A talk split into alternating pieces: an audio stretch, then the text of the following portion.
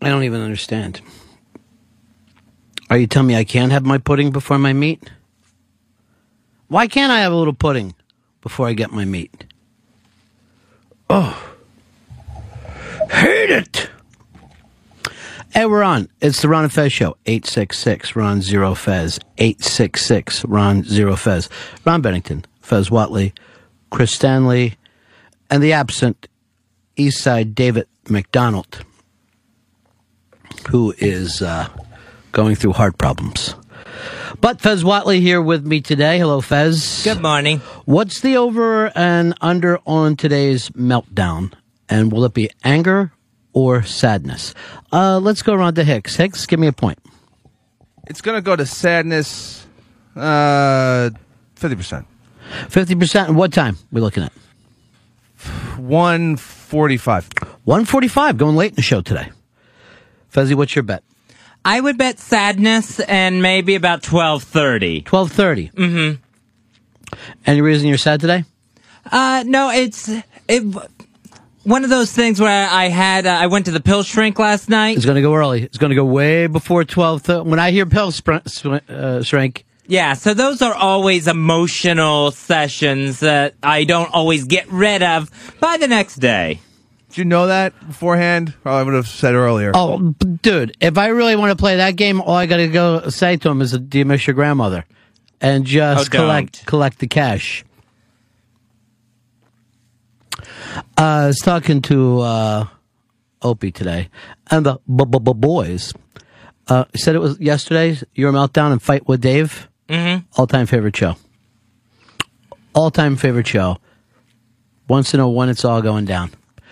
I think the reason why it was his favorite show, Fez, Dark Heart. Incredibly dark heart. The heart of the devil. Pill shrink, huh? Mm-hmm. Why would the pill shrink make you mad? Um, what happens is I I get a lot of I don't see the pill shrink as often. So when I do get there, it's a lot of outpouring of everything as I'm catching them up. Most people just get the pills and leave. Because you have a regular shrink, right? Right, yeah, because I have the therapist. Right. So, uh, doesn't the pill shrink just say, do you want any more pills? Um, that comes up, but he likes to talk it out. I've never had a pill shrink that liked to talk before, but this one likes to just uh, get How into many, it. How many people do you have to cry to now? how many people where you feel like you have, this is your place to cry? Not counting the listeners. Okay, now, well, I have the therapist and the pill shrink. I have those two. And your acting uh, coach? Am, am I acting coach? Yeah, which I understand has just turned into therapy rather than acting. Like, here's some acting exercises that make you forget about anxiety. And then also, you got your buddy Dave. I talked to him last night. How's he doing? Uh, Dr. Steve doesn't think that the disease that the Jersey hospital gave him is the actual disease Oh no. uh, Dr. Steve said, send me the x rays and all that, and he did. And uh, Dr. Steve thinks it's something else. So we sent him to another doctor. Now, Dave can't go back to the original doctor because he's been banned from for life from there. Did he tell you this story, Hicks? I got some details out of him. Yeah. Apparently, uh, Dave also called them a cocksucker. He doesn't handle pain well. Or just dealing with people and procedures. Yeah. Yeah, paperwork is hard for him. he could be known as young Fez Whatley, except for he just goes straight to anger. And he told me that when him and Fez uh, were yelling at each other last night or yesterday during the show, Dave actually threw his phone against the wall and then laid on a hardwood floor.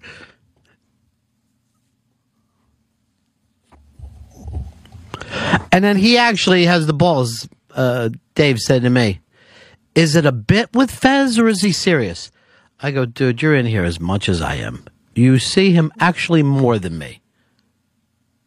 Who knows? Who knows?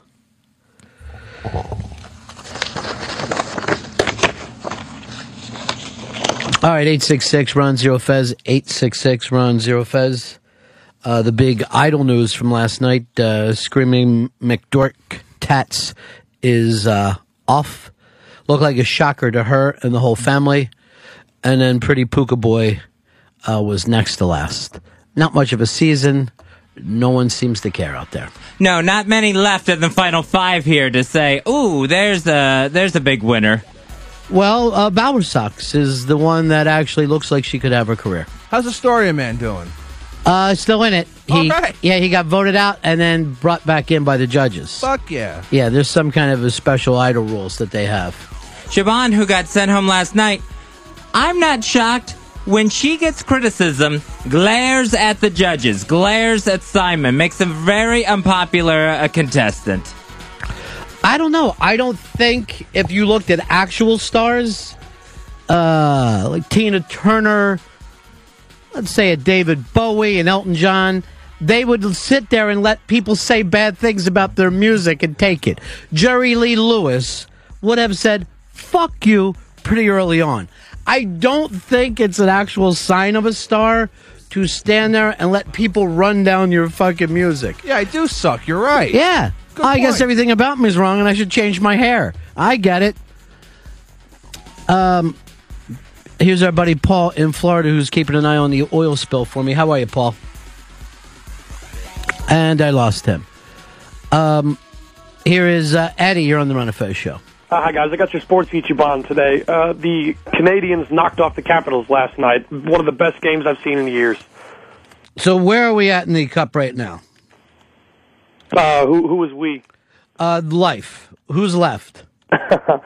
Well, uh, honestly, everybody's talking about the Blackhawks are going to do it. Uh, the Flyers are still in it, which would probably make you pretty happy. I'm not really paying that much attention this year. I will go back and watch the Broad Street Bully fucking uh, movie. But other than that, I can't find hockey on TV, and I would be lying if I said I was a uh, a, a huge fan. Now, I caught the end of the championship. Um, I guess it would be semifinals in uh, European football or soccer, as you Yanks call it. And uh, Inter Milan lost the game, Fezzi, but won the tournament. So they're going to move on to the finals, and they lose one nothing, and then they were out dancing and going crazy and having the fucking time of their life. I'm like, we don't get to do that in our country. So why'd they even play the game? Was it was it decided before they even played? Well, if they would have lost by X amount of goals, then it's over. So you kind of, it's almost like their two game series are like halves. So if we like had the World Series, but you keep the points from the day before. okay. So it's like watching an NFL team try to run out the clock from the very first kickoff. Well, again, if you see it as more than just that day, it's like saying you lost the second half, and why are you celebrating? You lost the second half because we won the game. Uh, but yeah, they will run out the fucking clock in that sport. They up one fucking nil, and that's it. Let's run out the clock. Uh, so basically, right now, I'm just any sport. I'm just like, eh, whatever. I'll watch it. I'll enjoy it, but I'm not going to. You know what it is? As sports radio got bigger and everyone's getting more and more into it, it's turning me more and more off sports. Well, fantasy fucking football and fantasy everything else. Yeah, just everything is fantasy, and everybody goes around and pretends they're a fucking uh, a GM, and I'm just like, whatever. That's all my fucking friends talk about. They had a giant draft uh, party for the MLB season, Right. And that's and that's all they talk about. That's all they do. They're not doing their jobs that they make money with. They're trying to get like eight hundred bucks. Well, everyone has it in the back of their, their mind that they could do sports radio, and the, and the answer is yes, you could. You're just the same as any of those other fucks. The callers are every bit as good as the host. Uh, Bill, NC, you're on Fez. Hey guys, I got Ichiban. And by the way, I do want to point this out to Fezzi. If he would have paid attention to our fantasy football league, that's how our championship went with two separate games. Oh, right, yeah. All right. Yeah. Who was in the finals? It was you against Scruffy. Nope. Mooch. Mooch. Mooch. Uh, Bill. Bill, you're on the Ron and Fez show. What do you got, pal? I got Ichiban for you. What do you got? A guy outside of Dallas sawed his wife's head off with a chainsaw while she was still alive. And when the the cops got there, they said there was two chainsaws. One of them was still running. He took off, but I guess the mailman found her laying in the driveway and called nine one one. Uh, so he actually like leaned her over and took her head off with a chainsaw. That's what they said. It was on AP. You can look it up on AP. It's- I think I've heard plenty. I don't know if there's any details beyond what, what you're giving me. Getting pictures, Ron. Uh, Texas is just fucking batshit crazy. Well, if you're gonna do a chainsaw massacre, that's the place to do it. I think it's too hot down there. It's too hot and dusty, and it's going to make you eventually chainsaw your chick's head off. You'll hit a point where you're like, I can't fucking take it anymore. Uh, I had your buddy Regis on. The cross dressing is just almost daily now. Wait, he's dressing as a woman? He's dressing as a woman every day, just about. What the? F- is he dementia? I guess if you can't think of jokes, you dress as uh, you dress up funny, and then everybody laughs and they act like it's entertainment. That's where he is right now. Look how funny I'm dressed. Oh no. That fucking uh, who's his producer? Gelman. Gelman's gonna have him doing beard, beard porn within a couple of weeks. We gotta get on this now. Were you shooting it, or is it they're trying to? They do their own. St- Come they- on. they got actual cameras. Hicks, I'm not gonna lie to you. They got actual cameras. They know what they're doing. So do we. Uh, We had Franklin's phone. That was Franklin. We got Darren in this one. Uh, you know, there's a uh, the new movie coming out next week is Iron Man Two. It's got all the kids talking, and Paulo's supposed to do a summer movie. Uh, I would say roundup, but it's too early. I guess preview with us. And here's what's happening with Iron Man Two. The early words from the critics is that it's just dog shit. Too many characters, too many plot lines. Just about everybody's fucking, uh, you know, sequel. But the bloggers are saying it fucks the ass off awesomeness. So that seems like it's a good thing. What are you more likely to believe here, Hicks? I believe bloggers at this point. I don't. I think uh, I put more faith in them, sadly, than journalists. I think they come in way too excited, one way or the other. Yeah, but I can appreciate that more than critics just being just above it and just being dicks. Well, the critics are comparing it to, I guess, movies, where the bloggers are. I got together with my friends, we smoked weed, we yelled shit out, we started some trouble from some other kids from a different school. Yeah, it sounds like me and my friends. Uh, Fez, which way are you going? What's your gut tell you about this film? My gut tells me go with the critics. I remember not being a big fan of the first one. Only Do you remember that? Yeah, it was only I only saw it one time. Long, drawn out, and the payoffs weren't worth it when you finally saw the Iron Man suit. So the the the uh, drawn out for you is character study. Right? Yeah, where it just it took you like too to long. you like to start with the action. You like to see the refrigerator turn into the robot and start shitting all, uh, shooting all some shit out of its eyes. yeah, let's get to it, Iron Man. It just took way too long. You need to show up for every one of these summer movies just as Reel 2 is starting. I think you'd be a lot happier. You just come right in and go, Jesus Christ, look at that truck. It's a robot now. I wish I had a half price ticket for that. I, uh, I'm not even sure what any of the other big summer movies are supposed to be. Iron Man, I think, is supposed to be the big movie of the summer, and it's starting in early May. So you may not have the uh, awesomeness that you enjoy in the summer, Fez. Of course, that might make Iron Man hang around longer. Go beats up on Batman.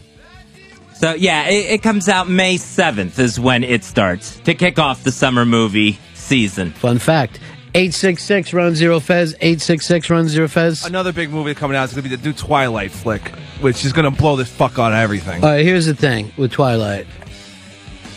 Those vampires are so sexy, and they're so nice that they don't have sex with the girls. They're fantastic. what about the werewolves? You know what? It brings back uh, glamour, but aggressive excitement. And maybe it's because I'm a 15 year old girl, but I just fucking love these films. Really? Sometimes I'll sit crying and going, I wish a vampire would date me. But a nice vampire, not the mean one. That won't fuck you though. No, wouldn't fuck me, but would protect me from the vampires that would fuck me. Okay. Why don't they just call it Vampire Older Brothers and get it over with? Um, Let's go over to Smelly. Smelly in uh, Michigan. Hey guys, how's it going? I'm going to tend to believe the bloggers a little more than the critics. Critics don't usually come to a movie like a sci-fi movie or comic movie already with a strike against it because they usually don't like that kind of movie anyway. Bloggers tend to be more fans and more in tune with the fans who are going to like the movie anyway. And if they don't like the movie and they're fans, then I'm probably not going to like the movie. Well, give me a movie that the fans like and the critics thought was shit. Transformers 2? Huh? Transformers 2? Uh, honestly, I never saw Transformers 2, but they did seem like the first one a lot, and I thought the first one was pretty good. I mean, I you know I grew up reading comics, watching sci-fi. I used to go to sci-fi conventions and everything else. Uh-huh. So, I mean, I love Dark Knight. I'm with Fez. That's I- probably one of the best comic book movies that's ever been made. Maybe the first super, no, one Superman movie with Christopher Reeve. Hey, here's an interesting thing since you brought up the uh, comic conventions. The San Diego Comic Con. Oh, LA, never- LA is now attempting to steal it away. LA is making some uh, real moves, uh, throwing money towards Comic Con, pro- uh, promising more things, tax breaks, and now San Diego is now re-hustling to come up with reasons that Comic Con would, would want to stay there. But this is the biggest of them all, right, Fez? absolutely the biggest. And it's weird how it's evolved where it used to be where they would have to beg for like a William Shatner to show up at this thing. And now you have to be there and you have to show off your Me? stuff. Not you personally, but like a James Cameron showing stuff from Avatar. He's got to be there. Got to be there. Mm-hmm. If you have a sci fi comic book movie coming out, you gotta appear. Okay. Um, so, San Diego or LA, who should get this? I'll go to Hicks. LA should definitely get it because Really? yeah, because it's becoming something more than a Comic Con, like uh, Fez said. It's becoming a place to show summer Movie movies. Con. Yeah, it's Movie It's Con, now Summer Movie Con. But here's the deal LA didn't help them build this. San Diego did. Where's your loyalty, Mr. Sellout? Oh, there's no loyalty whatsoever. They they just want to make money. They want to make this thing even bigger and even bigger and even bigger. So What about for you, though? Would you rather see him stay in San Diego? I guess that I would personally rather, but I know they're going to go to L.A. It's it's not. It's gonna happen. 866 Ron zero Fez. 866 Ron zero Fez. Let's go over to Alton in Philly. You're on the Ron and Fez show. Hey, what's going on, Ronnie? Yeah. Hey, you know what? I think these uh, a lot of these kids like Hicks and uh, some others they kind of missed the boat. You know, bashing critics was really cool about ten years ago, but that's you know this anti-mainstream thing. Movie critics, for the most part, if you actually read them, go on Rotten Tomatoes. I think I think for the most part you find that Rotten Tomatoes is, is fairly accurate when it concerns uh, movie rating, and I think all this blog this and blog that. Fuck the bloggers. I think the critics are actually much better in reality. Well, there's a lot of bloggers on Rotten Tomatoes, but do you you'd rather just go there and read 62% than you would a review? No, no, no. I read reviews there too. I the top critics. They've got critics, which are the bloggers, I, and then they got top critics, which are the more respected ones. And I go pick and choose the ones that I, you know, that I respect from some other ones. And sometimes, you know, they're a little bit off. But I think for the most part, they're fairly strong on my Netflix rating that I give movies versus what I find them on on Rotten Tomatoes. I find that uh, you know it's it's fairly accurate. Fez, you use the Rotten Tomatoes before you decide to see a movie, or you're just like, I'm going to see this movie? I, I don't spend money on. I absolutely go to Rotten Tomatoes first. It's too fucking expensive not to. I'm not wasting a piece of. What am I going to go see Soul Plane? Come on. All right, thanks, Alton. Fez, what do you do? I if it's uh, if it's something I really want to see, I will try to avoid critics and just go see it. If it's something that's really on my list of things I want to check out, So, how does it get on your checkout list? where just uh, w- word of mouth or you know, pr- Well, how can it be word of mouth if it hasn't come out yet? well, if I see it like if it's coming out in a magazine, I see any sort of summer movie preview. So, you, you mean more word of ink? yeah, Word, of ink. So, you yeah. read about it. You'll say, So, what's your summer movie this year? What's the movie you've got to see? Uh, the one that I really want to see is the, the Expendables. 866 Ron Zero Fez. 866 Ron Zero Fez. And how did you pick that, Fez? Trailer? Yeah, I just saw the trailer uh, a few weeks ago. All right, Rob, you're on the Ron and Fez show. How are you, pal? Hey, buddies. Yeah. Uh, in terms of uh, the bloggers versus critics before a movie comes out, I remember with 300, I was reading reviews that it was like the most unbelievable movie of all time, Yeah. and it wasn't. And uh, they went and made a romantic star out of that fucking guy somehow. I don't know how he's doing those films. He's banging Jennifer Aniston. Shit, what the fuck? I don't know whether he is or uh, just their publicists got together. Well, there were pictures of him at her at her birthday in Mexico. So All right, well then uh, it's it's true. yeah, If there were pictures of the birthday in Mexico, I think it's true. I'm going to be following along in this uh, San Diego San Diego versus L.A. though. I find it to be uh, fascinating that San Diego builds this thing, and now because it is this giant, you're like, wow, congratulations, San Diego.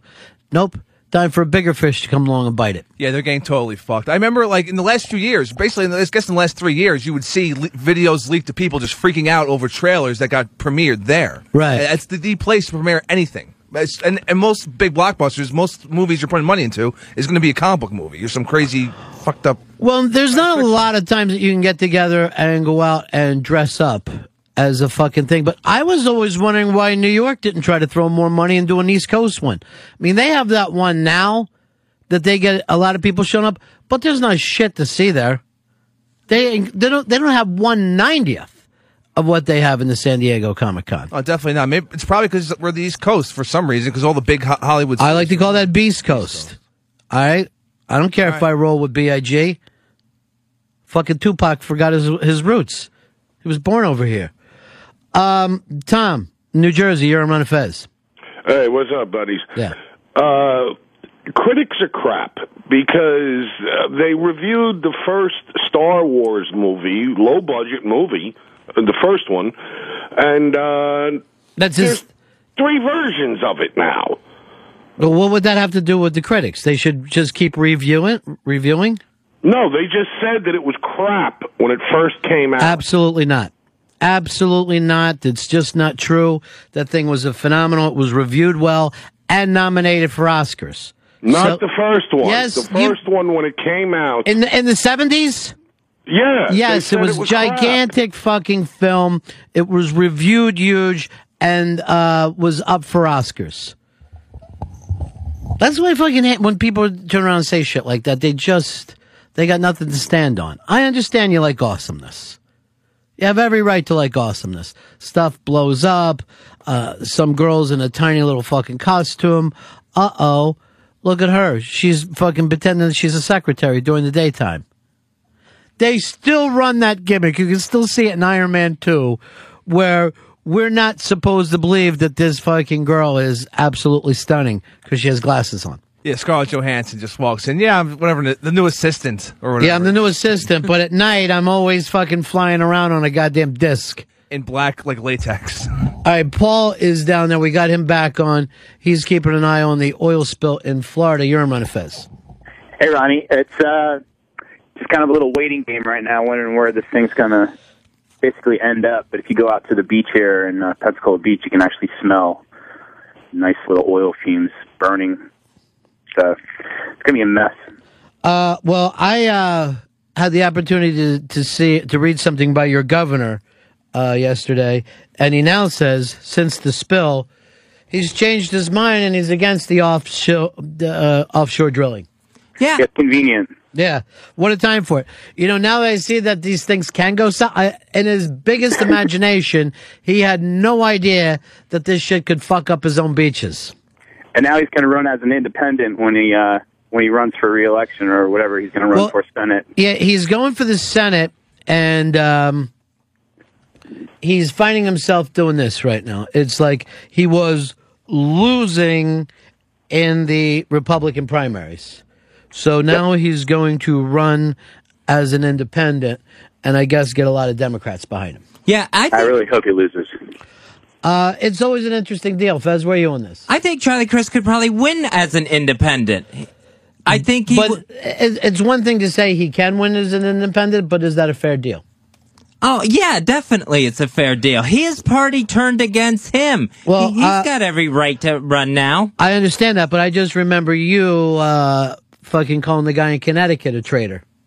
Oh, Lieberman. Yeah, you were uh, completely against Lieberman. He law he used that party for generations. Then, as soon as they picked somebody else, he turned on him. It's always interesting to, for me to see uh, where people's uh, ideas lie, and it always comes back. And I'm and I'm not fucking pointing you out, Fez. We're all like this, but whatever just works for you personally that day becomes your philosophy.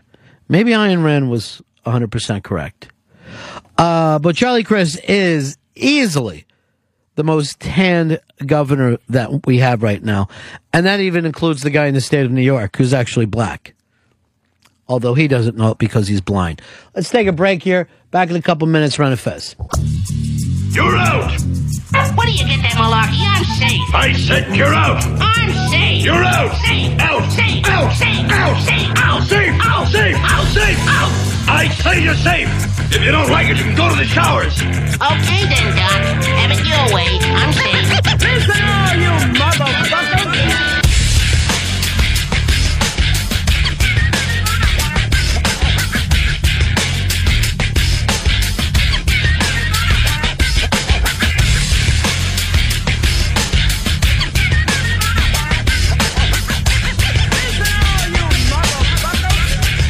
That was the great Lee Elia giving it to the Cubs fans, and I got that sent to us today from uh, Johnny Dickshot. That was 27 years ago today. And of course, the Cubs fans still haven't cheered their team onto a World Series. The funny thing is, the Cubs fans are known as being really positive people behind their team. Not the fucking uh, running a gun in Lee Elia. The man belongs in the Hall of Fame based on that speech alone. Fuck Knute Rockne. That's the speech that needs to be made. Can they have like a section where that's just on loop, playing in like a room? Well, I'm going to have that in my fucking car. But I, when I take a nice summer road trip, I like to listen to Lee. Fucking rip those guys. He was actually one of the uh, coaches in a Dream Week uh, that I was at. And uh, he was talking to his team about Hart and a play that took place in third, uh, a close play at third, and he, and he was fucking yelling at him about it. And then he says, I didn't get a chance to see it myself because I was dropping mud. But you guys, and he was fucking serious as a, I'm serious as fucking serious could be. He had me in fucking tears. That's fucking awesome. That's a brilliant fucking speech that he gave. And those writers must have been so happy.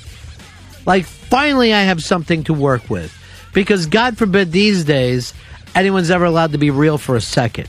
Has Jeter ever said anything that's on his mind? Fuck no. Nobody. You're crazy to do it. You know what I mean?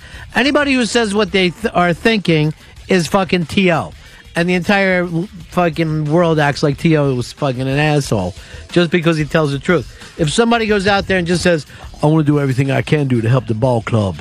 I'm here for the organization. It's all of us coming together." there is no reason to watch any interview after a game. It's all complete bullshit. No one is allowed to go out there and go, I don't know why we suck so bad. Wait, I do. Our quarterback blows. That's why we suck. This fucking guy can't throw the ball. That would be an interview. But then immediately you turn on ESPN, uh, and they're fucking crime. They're, I had on, uh, pardon the interruption, uh, they're calling for people to be fined just for saying the refs stink. You're not allowed to say the fucking refs stink anymore. Those are always huge fines, no matter what sport. Even if you're right, you can't say that. The Lee Elia, that should just go down as the these people don't even work speech.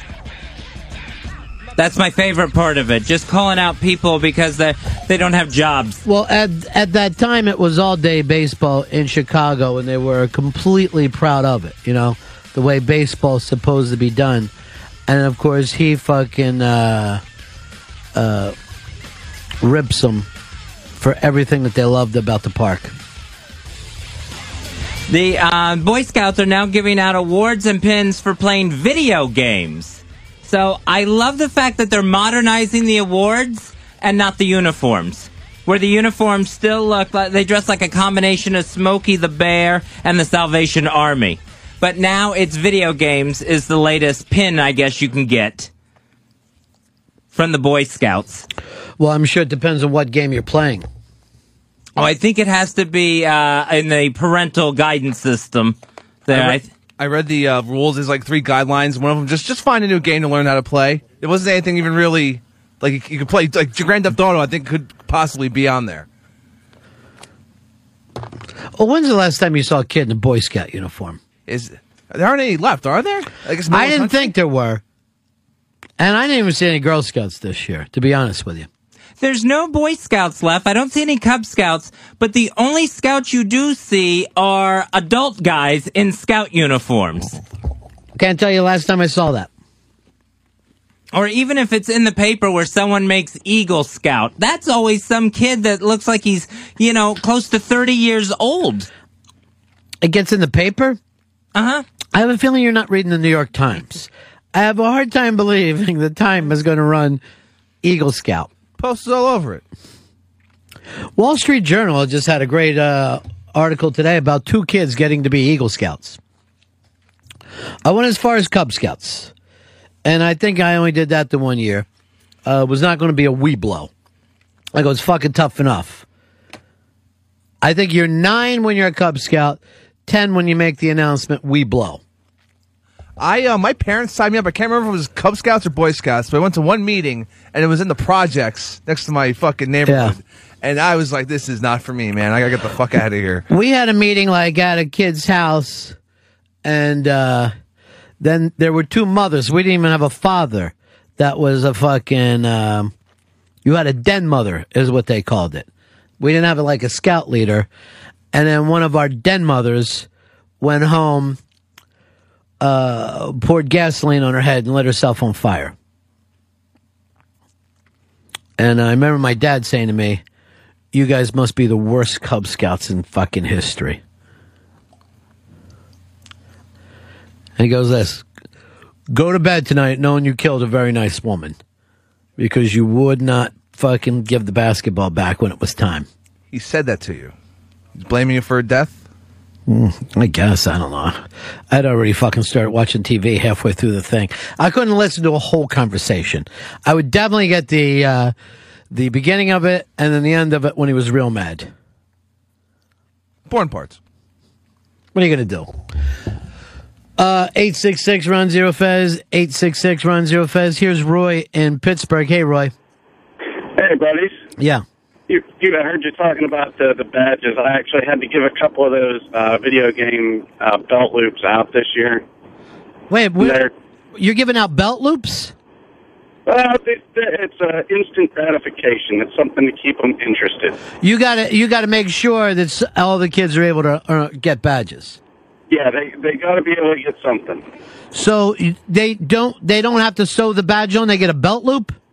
Yeah, there's there, it's like a metal belt loop, and there's all different things. They have I them didn't for that. sports and academics. Now, how Yeah, many how many and how old are your clubs, uh, your scouts, and how how many you got?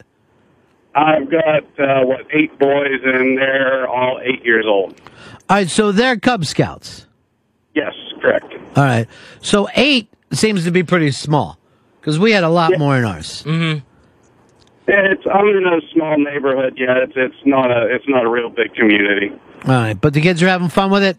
Yeah, yeah, they love it. If they changed the rules, Fez could actually become the scout leader. That would be great. Uh, here's let's go over to Mike in Houston. Mike, you're on the Ron and Fez show. Hey, Ronnie B. Uh, In Boy Scouts, I smoked my first cigarette, smoked my first joint, and took my first uh, slug of whiskey. That must have been some trip. It was cool, man. I loved Boy Scouts. You're earning badges left and right. How uh, long did you stay in it? Uh, I got I got to life when I turned about eighteen. I was a senior in high school, and then I just. I, All right, so just while you're bragging that you were drinking whiskey, I was already in fucking bars by the time I was your age. I wasn't out in the fucking woods with other guys. Whittling or whatever they do. I'm not sure. Camping. Yeah. Paulie tells you the Canadian equivalent is the Beavers. He was a beaver. Who did this? Paulie Loose Bowels. Why was he a fucking Canadian? I don't know. I thought he was Come on in here. Come on in here, Paulie. Paulie, uh, we met in uh, Virginia. He was a Virginia guy, and now he's telling us he was up in, in Canada being a, beaver. fucking beaver. Get over there. What were you doing in Canada? I, yeah, my, my parents were in the Navy, so I, I moved over. I had no idea. So you were always the new kid wherever you went? Yeah, every two years, new school. Yeah. Did you like that or hate it? I was the greatest. Yeah. Yeah, I got to see the world. Some kids like they act like their lives were destroyed. Other kids like best thing that could ever happen to me. And it really comes down to this. It's nothing that you do. is the way you're going to be graded as a parent. It's just how the kids take life. Um, so you were what in, instead of a Boy Scout? I was in the Beavers, which had boys and girls together. All right, so you guys used to do a lot of beaver jokes and get my beaver badge. How old were you when you did those? Uh, about eight years old. Okay, time. and then in Canada, you're you're doing actual camping. It's like go out in the backyard. It's a fucking woods. Enjoy yourself. Don't fall in the ravine. Because that's what the thing used to be is like to take kids out in the woods and do survival things. Um, where now that's just an impossibility. That little girl got lost in Florida, and after eight hours, they're like, well, we assume she's dead. raped too. Unless she, yeah, we Well, it's assume Florida. she's uh, raped, uh, dead, and we'll see the pictures on some kind of kitty porn site. But she was she was fine. She just didn't know how to get out of the woods. That you that used to be the things that they would teach kids. How to make a campsite for yourself, how to start a fire, how to find out north from south. Now it's can you win the Miss Pac-Man game? You'll get a fucking loop for it. I I was in Cub Scouts only because my dad was a scout leader for the Boy Scouts, so he made me join. So he was a scout leader even before you went in? Mm-hmm. So he was just doing it for other kids? Right. Yeah. Weird. And I don't know how he did any of the outdoorsy stuff. This is a guy who call, had to call the neighbor because he couldn't start his own lawnmower. I don't know how he was starting a fire with sticks. Well, again, you know, the sticks are there, but you do have a lighter as a backup plan. You're not a fucking army ranger. You're a Boy Scout. Uh, Steve, Michigan. Hey, hey guys, I was never a scout as a kid, but unfortunately, there was a time in my life I had to work for the Boy Scouts of America, and what a collection of hayseeds and rubes! It was the worst two years of my life. Now, what made them uh, rubes and hayseeds? What's that? What made them rubes? What made them hard rock farmers? What made them a bunch of fucking nut draggers? Because it's a bunch of men and boys hanging out in the woods together in gay little para-Nazi uniforms, cooking on a fire and singing camp songs. It Well, just was. it- it's funny my- that you bring up gay because you can't even be gay and be in the Scouts, um, which is the exact opposite. It's almost like you can't be fucking gay and be in the Village People. It just seems insane to bring it up that way. Andy Cleveland, you're on the Ron and Fez show. Yeah, like the like the former guy, I was also not a scout, but I got uh, roped into uh, Awana, which is the, like the Baptist church version of the Boy Scouts. I never heard of this. Uh, yeah, it's crazy. Talk about indoctrination. You get badges for memory and uh, reciting Bible passages. And my mom was cool with it up until she saw like very first like parents' night like show or whatever where we all got up there and started reciting Bible verses in unison. And she said it just reminded her too much of Nazi Germany, and she pulled me out and like just never let me go back. I, I, well, again, yeah, that is exactly what it's like for, for any of that type of thing. You are just supposed to repeat what you hear, but the essential thing of the scouts was to take kids and give them some outdoor skills. For some reason, like Fez has brought up, it's become way more indoor. I probably would have stuck with it if it had been all indoors at that point when I was in it. Because I didn't like to go out to play anyway. Um, well, life has become more indoor in, in general, so it's just fucked. The kids don't want to go outside. It's the only way they'll get them to stay. But it is a fucking good thing for a kid to be outside. Know your way around a little bit. What are you cringing for, Hicks? I know my way around the subway. I'll, I'll be all right. Uh, Mikey boy, you're on the Ron and Fez show. Hey guys, I uh, I got kicked out of the Boy Scouts. I did it for one year when I was in middle school. and I got kicked out. What'd you get kicked out for? Um, well, I didn't because I just my buddy and I would just show up and play basketball and dodgeball, and we never got any merit badges. Uh-huh. And they, they kind of got fed up with us and just kicked us out. But they also had all these like really troubled kids who'd been arrested and stuff, and they weren't getting merit badges either. Either, and we brought that up, and they said, "Well, they need this and you don't," and they kicked us out. So you were a little wise ass kid. Yeah. Everybody likes to be the wise ass kid. Okay, James Dean. I appreciate your call. See you later, Rebel Without a Cause. Why'd you kill the puppies, Plato? Why'd you kill the puppies? Uh, here's uh, Jim in Virginia. You're on Fez. Hey, uh, it's it's kind of like the little league baseball thing. It, it's just gotten so soft with rules and you don't want kids to get hurt. It's it's just such a it, it's so soft now. It's just it's insanity. So you'd rather see it where the uh, where the where the kids actually could get hurt. Right. Okay. So what would you like to see them doing? Bungee jumping? What do you want to see the scouts doing nowadays? Take on a mountain was- lion. Well, I was gonna a scout, that, went through the whole program. I mean, from Cub Scout to Eagle Scout, and it's just the stuff that that we did as boys was was it was tough. I mean, Yeah. we were You were you were back in the torture training days where they would actually torture you for a little bit. Uh, here's Michael in um, Dallas, and, and I'm going to tell you right now, Hicks and Fez, you guys could use a scout fucking summer now. This whole thing of being afraid of the planet Earth is amazing to me. You despise your own planet, and you think that your natural way to live in an apartment is the way God planned it. What am I missing? Um, Michael in Dallas, you're on Ron and Fez. Hey, Ronnie B, what's going on? Hey. I have been with the Scouts. Uh, my son got started, and I have to say, what everybody's saying doesn't seem to be how we do it down in Texas. But I mean, we teach them life skills. They do volunteer projects. They cook in campfires. It's I have to say, I think it's one of the best things, uh, especially this being the hundredth year of scouting, uh, that they can be them. Teach them how to use a compass and and climb mountains. We went up uh, Guadalupe Peak, which was an eight thousand peak mountain. Fez, have you ever fucking used a compass before in your life? Never. Absolutely not. Have you ever cooked over, over a fire? No. Have you ever slept outside? Nope. Can't do it? Can't do They're it. too soft. They're way too soft. The, it, it is even beyond soft.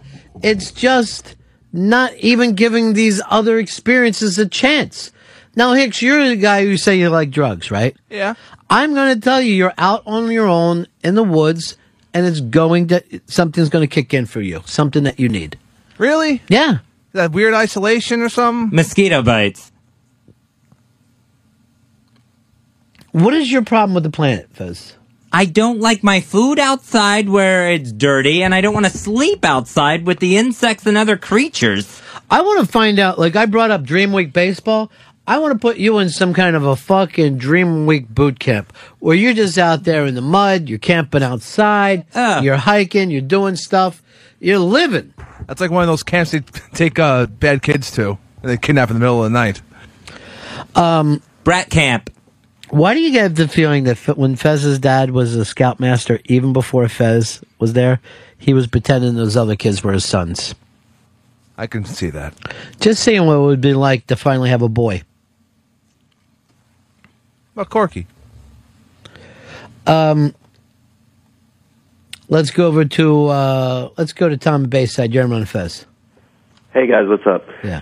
Um, I don't know what the guy in Texas was talking about, but I think after a certain age, the uh, Boy Scouts becomes a little. Uh, I don't know what the word is for it, but all I remember is at uh, summer camp, three years in a row, there was this group of weird kids out in the tent that used to uh, whittle out of wood, and at the end of the project, they had three dildos which they used to fight each other with. So we didn't learn nothing about trying to get out of the woods. All I learned about was uh, how to make dildos. Here's Grant in Tucson. You're on Fez. Hey, how you doing, boys? Hey, man. My boys are in scouts, and my oldest, he can build a fire six different ways without matches. He has a great time. We've done rappelling and whitewater rafting. He's only 12 years old. Whitewater rafting, Fez. Nightmare. Rappelling. You could fall.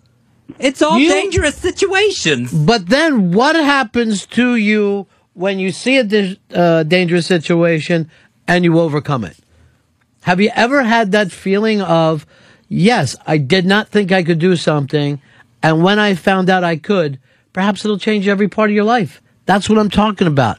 It's a breakthrough. I once swallowed a bunch of drugs getting away from the cops. That was a great. That's experience. one way of doing it. Absolutely. I don't think there's a badge for that, but you know exactly. Yeah, there are times when you think you're going to OD, you don't. You wake up and you think, okay, new start, fresh start. Hey, I'm not going to get years in prison. This is going to work out anyway. After all, There's always the fucking greatest thing in the world, and that's the same fucking feeling that you have when you accomplish something. Just like when you're fucking driving down the road and you, you're just fucking loaded down, you're on your way to make a drop. Cop pulls up behind you. The fucking cherries go on. You're like, this is it. I'm doing 20. And then he pulls around you because he had another call and he drives away. Oh, and then you think to yourself, this is a fresh start. Clean slate. Yeah, it's a clean slate. So that's how fucking Fez is going to be when he gets on the other side of that white water. All you ha- all you're doing there is having an opportunity to fall out and drown. And when you don't, what's that mean? That's like saying anytime you go on stage, you just have a, a fucking opportunity to fail. You also have the opportunity to succeed. You're going to make. When's the last time that you had a feeling that you overcame something? Um, probably when I made it one way across the bridge one time, driving across the bridge. So you drove over a bridge, Mm-hmm. and you felt great on the other side. Felt great on the other side, but then it all came back again, and I couldn't drive back over the bridge. I had to go the long way around. Still ends with failure. But for that one moment, you know, coming down the uh, other side of the incline. Uh, Dwayne in New Mexico, you're on Ron Fez. Yeah, just I took a, a troop out fishing, camping, had a great weekend. Just depends on uh, who's in charge of the situation, where they take them, teach them how to fish, make a fire. Yeah, like everything in life. Like, every, have you ever fished, Fez? Have you ever gotten out and caught your own fish and cleaned them and then cooked them that night? I went fishing one time, and it was a nightmare. The fish had swallowed the hook. And I couldn't, and I just destroyed this fish trying to get the hook Pull out its of it. Pulled its guts out? Yes, pulled its guts out. You know, of course, they don't, their eyes, there's no closing of the eyes when they're dead. Hmm. So that thing was just staring at me. You've seen fish close their eyes before? Just kind of blink their eyes at I, you? I wish.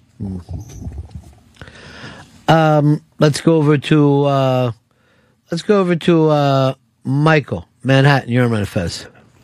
Yeah, I joined the Boy Scouts, uh, uh, and uh, we went. They went on this thing called a, a jamboree, which sounds like a pretty much a gay uh, midwestern dance. It's like Uh-huh. all the Boy Scouts get together, what have you. I went up there. It was freezing cold for two weeks. Uh, we're freezing our uh, our asses off, and uh, the uh, scout leader, who ended up leaving his wife and his sons, were all in warm lean tos. Uh, and it was it was just a friggin' nightmare the whole time. Uh, Oh, Eight six six Run Zero Fez.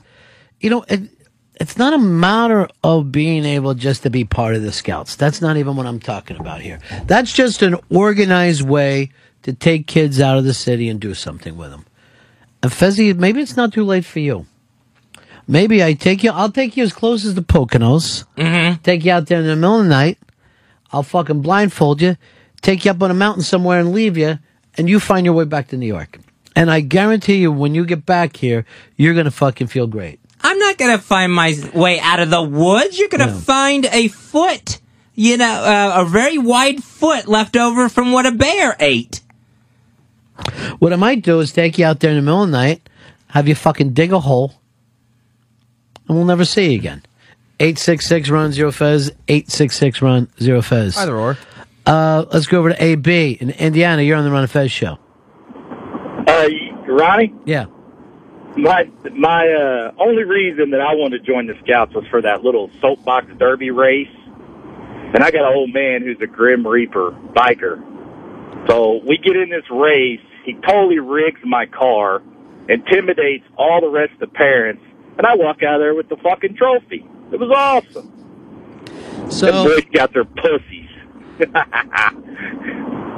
So that's what he learned. His dad, the Grim Reaper, could shove around all the other dads and, and win this. Uh, here's the Daily Leader. You're on the Ron and Fez show.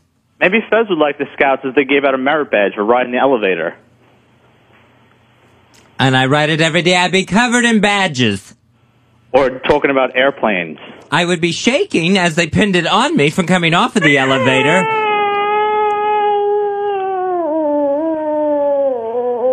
Why is he meowing now? I don't know, Fez. That's What an idiot. Mary, you're on the Ron and Fez show. How are you? Hey, Ronnie. Hey, Fezzi. I'm good. Yeah.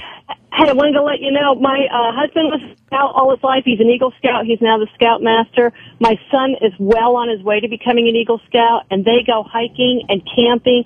The best part about it is when they're away for the weekend, I have a huge ladies' night party at my house. So it's a win-win situation for all of us. Now, what do you do on ladies' night? Uh, we drink a lot. We dance. You dance for each other? Uh, sorry? You dance for each other? Not particularly for each other, just with each other. Mm. So you all you get all blasted up, and then you and the gals, you just have a little PJ party. It's a good time. I'll let you know the next time they go camping. Has there ever been a girls' sleepover where they didn't fuck around, at least practice kissing? Hicks. No. It happens every single time. It always ends up some touching at the very. Like, and then you ever one. notice this? They always have to make sure the guys find out about it. We're having a sleepover. Something just slips out, just mistakenly. Yeah. So think about it. Think about us with our sleepover. Jack your cocks. Right. Um, 866 run zero fez. 866 run zero fez. Um, Brian, you're on run fez. Yeah, Fezzy, you ever been snipe hunting? I've never been snipe hunting. You ought to go, Fez. And then when I get you there, I need you to find me a left-handed smoke shifter and some tent paint. 866 run zero Fez. 866 run zero Fez. Here's Gunner, California. Hey, good morning. What do you say, Gunner? Good afternoon. Yeah. Hey, uh, I did a. I was in the uh, the Boy Scouts the time I was 18 years old and learned a lot of life skills, and then took that and went on to the Marine Corps and was very successful in the Marine Corps for 22 years. And uh, you, you know, after basic uh, training, you go into your specialized groups. And just the skills I learned from the Boy Scouts uh, propelled me uh, further in the Marine Corps than you know people that came in at the same time. Um, Fez, maybe this is exactly what he's talking about. Maybe these are some of the things that just as you accomplish one thing, it gets you thinking about the next thing to accomplish because you like the feeling of accomplishment. I like the feeling of accomplishment. I just don't like the feeling of the outdoors. the the whole point here isn't that you it is that you tackle things that you don't think you could. You city slickers this motherfucker up. You learn just one thing. Now, if you were showing me, oh, the rest of my life, I'm just completely happy and fucking confident in my life, I'd be like, yeah, you don't need any of these things. But you sit around every day and you tell us just how you lost confidence and how you're angry and how you're sad. Here's some ways to get better. Well, I think there's. I, I can't imagine flies being a, around my food as. You're right. What I want you to do then is go home, watch the same movie as you have forever, and eat a box of dry cereal. And occasionally look out your window, see fucking giant buildings where people are having fun, and then say to yourself, why can't I go over there? What is it about me? Could you do that for me? Could I could I count on you to do that? Well, that part I can pull off. All right, give me a pound. Feeling of accomplishment. You're doing it. You're making things happen. That's one thing. Now we're to something else. Get me a badge with a giant L on it. And make sure no matter what the day is, you order the same fucking um, food of that day of the week. Even though you're there by yourself. Uh, Dave. Dave in North Carolina, you're on Ron Fez. Uh, yeah, my um, boss told me that his daughter was in a Girl Scout troop, and they had to, well, they didn't have to, but they disbanded the entire troop because they found out that one of the families was atheist. Right. North Carolina. Uh, atheist is the second worst thing you could be. What's the first? Wiccan. Those Wiccans are scary. I guess they make gingerbread houses and then eat children for going into them. Cannibals, really. I guess. I don't know. Not if it's just the soup. I think if you eat kids' soup, it's not exactly being a cannibal. It's just the broth. It's just the flavor, I guess, of the dead children, right? Uh, yeah. Uh, Cody, Colorado. Yeah, when I, I still have my uh, Boy Scout handbook, and I still carry it with me when I go hiking and camping, mountain biking, whatever. And um, I got in a bad mountain bike wreck outside of Montrose, Colorado, and I was about 15 miles away from like the road. And I pulled out that book, and overnight helped me uh, make a lean-to because I forgot how to do it and how to do all that stuff. So it was freaking cold outside, and that thing probably saved my life. Fez, don't you think you should carry a handbook like that with you, or would you just rather die? I am not going to be in a situation where I'm out in the woods and need a handbook to survive. How do you know? How do you know the electric won't go off one day? And that'll be it. It'll be up to you to survive any way you can. My problem would be I'd light the handbook on fire for warmth and then wouldn't have it anymore. That would be a problem. That's how Into the Wild guy died. He had a shitty handbook. He ate those fucking berries or whatever. That into the wild guy made no fucking sense at all. Burning money doesn't make sense.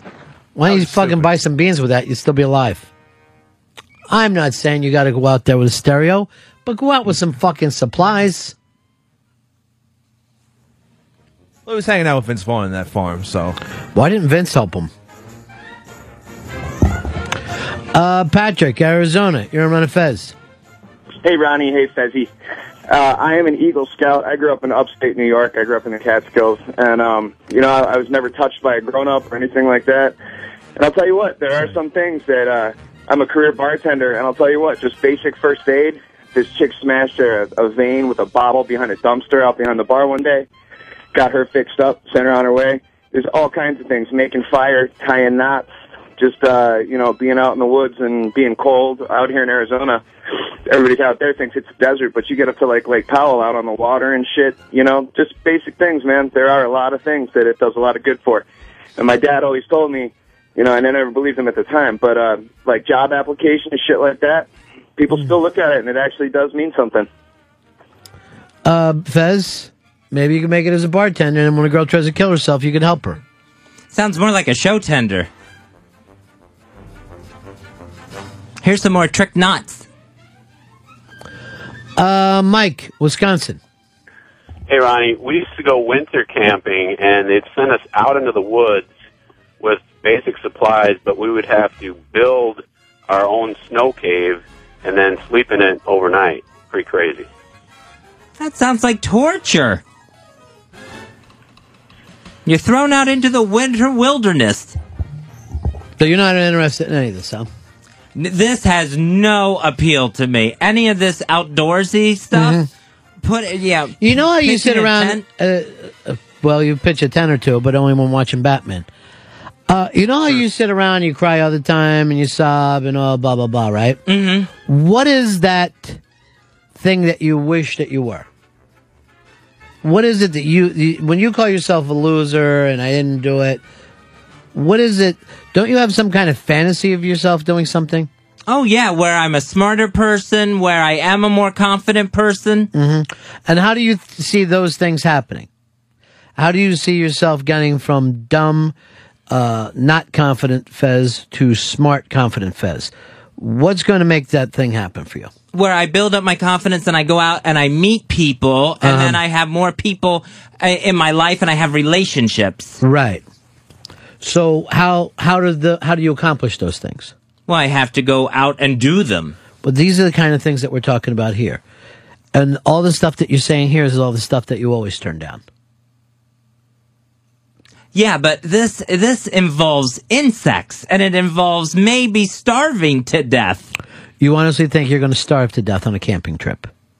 If I got lost out there and could I mean I would never be one of the people that can find my way out. If you got lost in the Poconos, you can't find a fucking road from the Poconos. Seriously. I doubt I get lost on the interstate. And did that kill you? No. Hmm. Isn't Mount Airy Lodge in the Poconos or something? Yeah. Oh, they, it's I'm fine fairly then. sure that you can walk in one direction for a day and hit something. The point would be so that you're not just sitting here fantasizing about all these fears and that maybe you can learn that you can do things.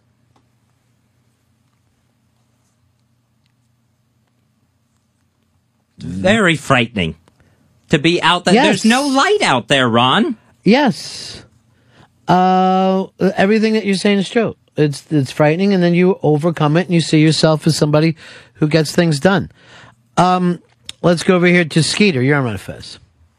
Yeah, um, I was in the Boy Scouts when I was younger, and when uh, last weekend we went out for breakfast after the bar, and this dude was like choking. I had to perform the Heimlich, and uh, I saved his ass. And I learned that from the Boy Scouts, learning CPR and all that. Also, our old uh, scoutmaster once a year would throw all our gear in a little cargo trailer. It pulled the pin on the hitch, and that was our survival weekend. Whatever we had in our pockets, we learned to live off of what we had in our pockets for the weekend, and it helped out tremendously, man. So that's all I got for you guys. I'd be having three meals a day of breath spray. And nitroglycerin pills. See, that's the beauty of it, Fez. Since you uh, you you become what you believe, and you actually believe those things. And I think that's what happens in your personal life. You believe exactly as far as your imagination can take you, which is this is it. Well, yeah, I mean, I can't imagine myself starting a fire out at a campsite. Mm, you also can't imagine yourself doing most things. And even even the things that you say you want, if you really think about them, they don't make you happy either, right? Where you are, I think, is what makes you happy. You found a hole to hide in. You've made it as comfortable as possible. Why aren't you happy with that then? Well, I think it used to make me happy. I don't know. I don't know. Uh, Peter, New Jersey, you're on Ron and Fez. Ronnie, it's like you're talking to the missing link. He doesn't even understand. I could just picture. It's like it's like when you talk to your dog and he nods at you and you Right. think, "Oh yeah, he understands." But it's almost like if you said to the dog, make sure you unlock the garage door later at fucking, uh, you know, so I can bring the truck in. And you know, the, you, you, at some point in your life, you have to say, the dog's not listening to me. The dog's not going After you would be the crazy person and not the dog. And I think that's what's dawning on me. I'm the crazy person. I'm the insane person. Seems sane, Ron. Yeah. I don't think you're crazy. Well, I'm just going to leave a bowl down for Fez. Oh, okay. My survivor skills would have to kick in to know to go to the bowl. Well, that's true. That's true. Uh, here is uh, Bill, Long Island. You're on Ron Fez. Uh, hey guys, hey buddies. I want to support Fez. I feel like he wants to do this now. And so maybe we start with baby steps. How about one whole day in Central Park?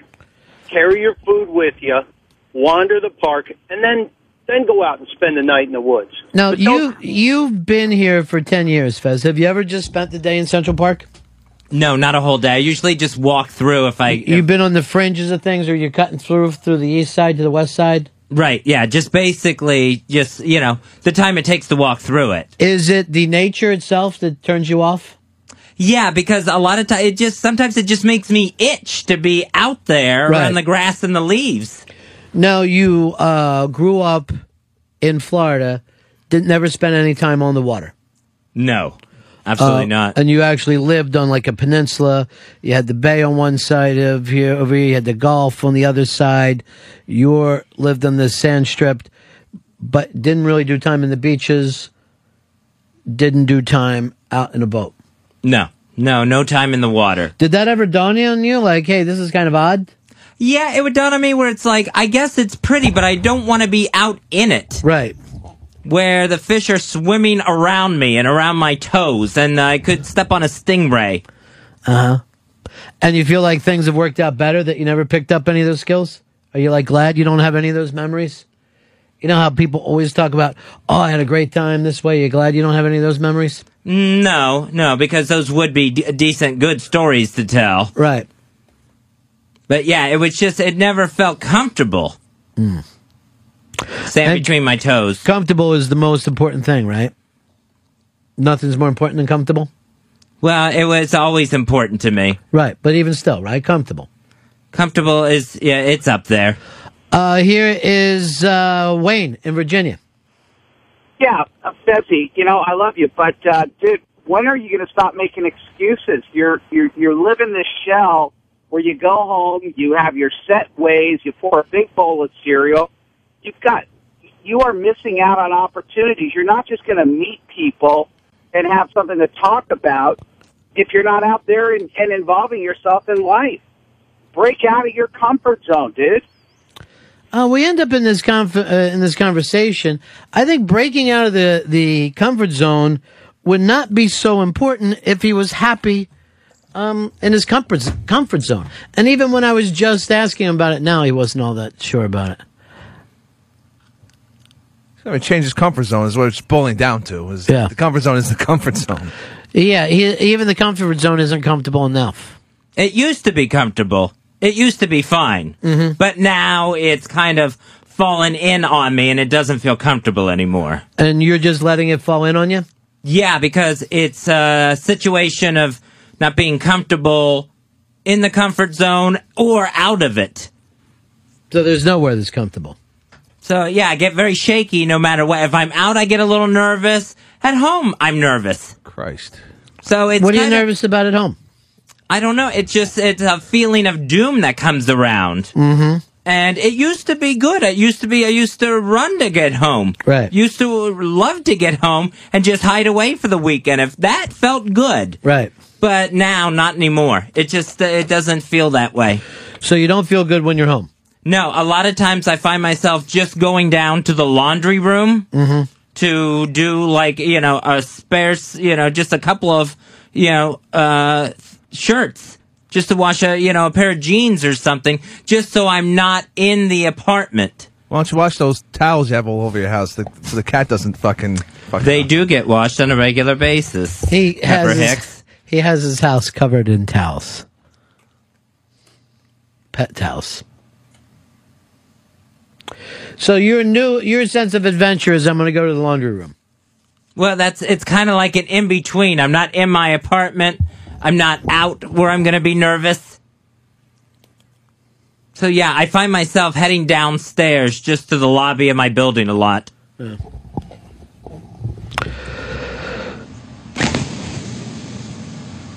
Well, it's great. I think it's great. Uh, Wesley, Mississippi, you're on Run Fest. Fez, I, I'm a doctor, and um, just in general, how long has your feeling of self worth been so low, or, or the way you describe it? Is this something that's come from childhood on, or is this something that's progressed in the recent eight to ten years? I've know, never been a hear co- talk about you know how wonderful you know you were back in the day, and this and that. I mean, is it something that's gradually gotten worse, or Yes, has it has. always been there? Yes, it's gradually gotten worse. Yeah, we're a phobic as a kid, but ugh, even more so as an adult. I, I don't. Hmm, that just. And then you don't think exploring, you know, if, if what you're doing, like Ron says, if what you're doing is only getting worse, don't you think we need to try to go in another direction and, you know, change? It's you know, finding- get out of it? It's finding the other direction to go into. We can do a consultation off the air if you want to. Okay, I'd love to. Uh, Just leave your number with uh, with the phone screener. Okay. With Polly I Lou. Spouse. Okay.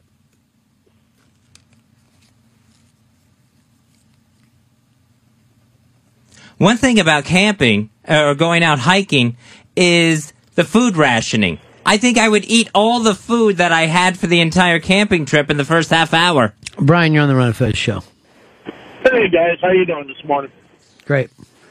Hey, with Fez, I've kind of noticed when you're watching TV, like hoarders or the people who are addicted to other things, it kind of has the same qualities as Fez's issues, where it's kind of a me, me, me situation, and the more you cater to Fez, the worse his abilities to break free become. So uh, I'm going to throw him out in the street. well, I wouldn't say yet throw him out in the street, but maybe the way that everybody handles his issues with his gloves, maybe we need to back away and be a little bit more aggressive about um, a tougher love type of a situation. Seems like he's getting better now. That wasn't kid gloves. Take a break. Ron and Fez show. Dude, you're a little bitch. I am not. I don't even know why I hang out with you guys. Because you're a piece of shit. I am not a piece of shit. Yeah, but you're a little bitch. Sure are. God damn it, man. I swear you guys rip on me 13 or 14 more times. I'm out of here. Let's be undecided. Let's take our time. Sooner or later we'll know our mind. We'll be on the outside. We won't care. Cause we're together, that's somewhere.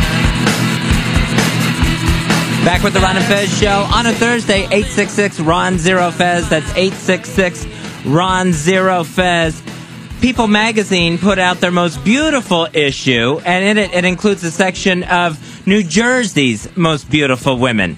Now, I don't know if that's a good thing or a bad thing. It sounds like uh, like Jersey women might not have been able to compete with the rest of the nation, so they had to give them their own section. Well, uh, they're the hot state right now, Fez. They're the state everybody's talking about. New Jersey, Garden State. Yeah, it's uh, it's uh, it's kind of like uh, Special Olympics. We'll just give them their own little section here. Everybody will get a medal. There's some states you just don't uh, put the term beautiful women with. It just doesn't fit. You never hear about the beautiful women of South Dakota. Hmm, let me think. Um, Cheryl Ladd, I think, is from South Dakota. One of Charlie's Angels, but I don't know if I know a lot of people from South Dakota, but I know, I'm fairly sure Cheryl Ladd said she was from there. Or like the gorgeous ladies of West Virginia. You just uh, you don't hear about it. She's from Huron, South Dakota. Who is Cheryl Ladd? Cheryl Ladd. Cheryl Sophomore Ladd. Uh, where, where was the other one you said? West Virginia. I can only think of Mary Lou Retton. I don't know a lot of uh, West Virginia people either. So your point is there's unattractive states? Yeah, exactly. Where you just don't think of beautiful people when you think of those states. And you got Jersey as one of those states? I think, yeah, as a general stereotype. Wow. It's odd knowing all the women that we know from Jersey. Well, I think on a general basis, Snooki comes to mind. She's from New York. She's from uh, Poughkeepsie. think, Boogie Down. No, Poughkeepsie. Is she from Poughkeepsie? Oh, okay. Yeah, I was just going on Jersey Shore. I think only one of those kids is from Jersey. So I've never, I've never, I decided never to just uh, to even check it out. Now the LAPD, they said that Jason Alex. I like to call him Lop Leopard. They have said that they said that Jason Alexander was involved in an accident where he hit a 14 year old boy on a bicycle. That was no accident. It was murder. So, and he wasn't cited for this. So I've gotten some of the details from the police report here. Uh, the car Jason Alexander was driving once belonged to Jon Voight. Uh, the victim in question was a delivery boy named Ping. The driver gave his name as being buck naked. Uh, there was a Frogger machine in the road uh, distracting him, distracting the driver. Uh, the driver had a previous record of running over pigeons. He had, when asked what happened, the driver said he was trying to escape the Van Buren boys. And the driver wasn't charged, Jason Alexander wasn't charged when it was found out that the victim was a sidler.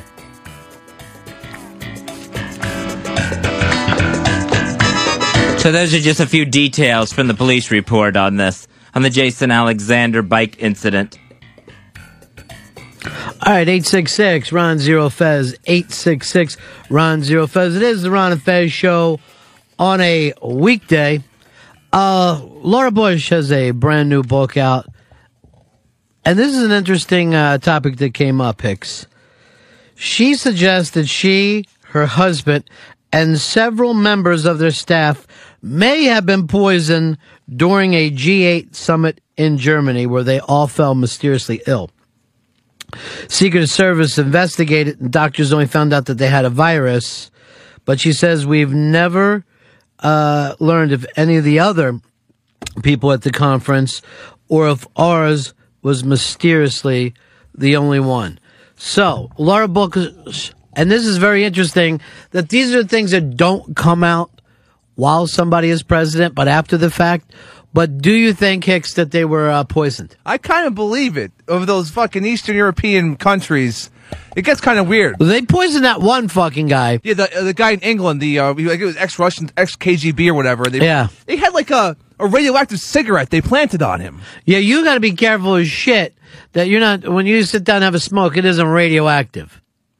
Like covered in uranium. They Now, naturally, she sounds insane because the story didn't come out, but I would watch out for poisoning all the time. And that's why they won't let the president just get like a pizza. I read this thing before with Clinton one night. They were all up late, and everybody, you know, they ordered pizzas while they were all sitting around, and uh, he goes for a slice, and the fucking Secret Service goes, "No, you cannot have that. It hasn't been tested." And he's going to look at everybody else. I don't give a fuck about them. Let them eat um, all this shit that they want. He had to go down and get some apple pie. Oh, what a dick! Did they have tasters? I guess like people who taste. Well, no, I think they try to eat as much inside food. Now, the funny thing is, when they are running for president, they'll fucking eat everything and everywhere. They're eating corny food. They're fucking just in Every every, donut place. This is great. But as soon as you become president, no, you can't eat that. That's fucked up. Uh, that's an unexpected sh- downturn of being a president, where you have to Yeah, absolutely. Uh, now I know our president ate here in the city uh, last year, but what happens there is they send the Secret Service a day or two in advance, go every everything, check the fucking backgrounds, and I think they have people watching the cooks. They go shopping with them too. Yeah, I don't know how deep you can go with that. That's the fucking funny thing about poisoning somebody. It seems like a much better way or an easier way to assassinate than, of course, um, trying to find a you know a high place with a gun. Because can I guess poison can act slow or fast, right? Like right. So let's say you poison the guy in Houston. If he's on the election trail, he might not find out till he's in Portland. That's scary as shit. And you're like, which one of these six cities got him sick? So I think if they were really poisoned, one of them might have died from it. Or it, poison would have been found in their systems when they were getting checked for the viruses. This sounds like this woman wanted to put out a book and tried to spice it up a little bit instead of it just being her sweet tea recipe. So you think she's lying or she's mistaken? I think she's lying. Really? Yeah. I think maybe, you know, uh, maybe there was a joke when everyone didn't feel good after the meal that, oh, I wonder if, uh, if uh, the Nazis poisoned us. And I think it got turned into a uh, story for this book. I don't know. Europe really didn't like the Bushes. If it's Well- going to happen, it might happen there. You know, it only comes down to one nutty fucking guy, too. Uh, and you could be liked by everybody, but one lunatic just decides I'm taking out the president. I bet they got to look out for it all the time. Kurt in Des Moines, you're on my fez. Kurt. Yay. Uh, Stan Meyer was poisoned. Uh, he invented the uh, dune buggy that ran on water. Uh, it was like tw- 22 gallons of water would get him from one coast to the other. And they flew in a colonel from the U.S. Army to talk to him about it and all that fun stuff. And uh, uh, I think it was a few months later, he uh, ran out of a, a diner saying they poisoned me and dropped dead. Now, how long ago was this? Because I don't know this story at all. Oh, it was quite a few years ago. Uh, probably 10 years ago at least. All right, I'm uh, actually when I uh, go right there, I see Stan Meyer's water fuel cell. Yep. Um, He, yeah, it was like fifteen hundred dollars for uh, for the conversion for vehicles.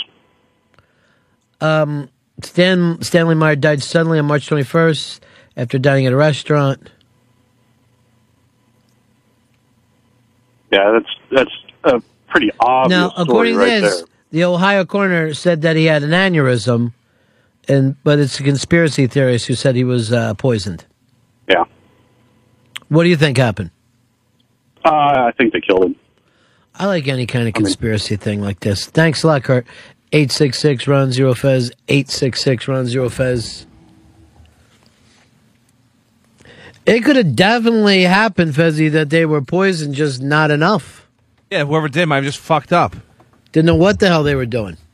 Because I guess you you want to put in just uh, just enough to fucking fuck with somebody, but not enough that they, they could tell in advance. Yeah, now that they can taste it as they're eating it, like this shit tastes metallic. These eggs or whatever. Maddie, you're on Fez. What's going on, boys? What is this, uh, 866 Ron Zero Anthony? Uh, Fez just told all the exact same jokes Anthony did about the Costanza story yesterday. Well, the beauty of it is not not a lot of people know this, but O and A are writing for Fez now. How often you have them, the, the kids in the hall, what are they, typing up stuff and handing it over to you? I don't have them doing that. I did not hear this yesterday. I did not hear it. When did you draw up your list of jokes? Last night. Mm-hmm. Yes, but I did not hear the show. This was not. Don't. There's no conspiracy theory here. Mm-hmm. Last night during an O&A replay? Well, I think it was probably on at the same time, but I wasn't listening to it. Mm. I didn't have it on while I was doing this. Next time when you're stealing something from Ant, mm-hmm. take his delivery. Um, here is uh, Sean, you're on Fez. Hey, Ronnie. Hey, there's a little bit more to him just being poisoned. After they were, after he died, his brother went to his house to get everything, and the dune buggy was gone, and all plans were missing. Uh, so we never found out. Now, did anybody see this dune buggy? Uh, I believe there was a news report on it. Right, but nobody's ever like tested it to see whether it was real. No, I mean I think there was a news report before he, before they. That's what got all the attention was when the military flew down the colonel and everything was after he was on the news showing it off. And he just had the one single set of plans. Nobody else had plans. Uh, I I don't know. I, I also believe he'd also been given a grant by somebody else to after everything that a company had been given had given him a grant to continue on with Well, this. And, I'm going to continue on his work. I'm going to sit down after the show today and work on the water uh, fuel cell. As a matter of fact, I've had some. Ronnie! uh, Chris, you're on Ron Fez. Hey, uh, John F. Kennedy died of poisoning. Lead Lead poisoning. Ah. I love it when people jo- call with old jokes. If you don't have that, have T-shirt slogans. Ass, gas, or grass. Nobody rides for free. But you hear these uh, those crazy conspiracy theories about people. Some guy who made fusion energy, and then the gas companies send an assassin to take Yeah, him they out. kill everybody. The oil companies kill everybody. I think it was Lee Iacocca that killed the Dune Buggy guy. So you don't believe in that one either? No, I don't think so. I think someone would have co- would have started working on the water fuel battery again.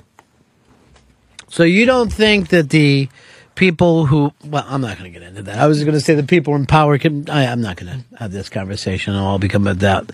Uh, Tom, New Jersey, you're on Fez. Yeah, how you doing, guys? Yeah. I'm surprised Fezzi doesn't know about this. O and A did about an hour on it, and they uh, even had the news clip. Fez got confused when they said Stanmeyer. They he thought they meant Oscar Mayer, and he thought that the invention was that big fucking wiener car. Um, let's go over to Nate Denver. You're on Fez. What's up, buddy? Hey, buddy. Um, my grandma, her um, cousin or, or niece, I don't remember, Figure was married to this guy. Um, she is, was obviously a widow.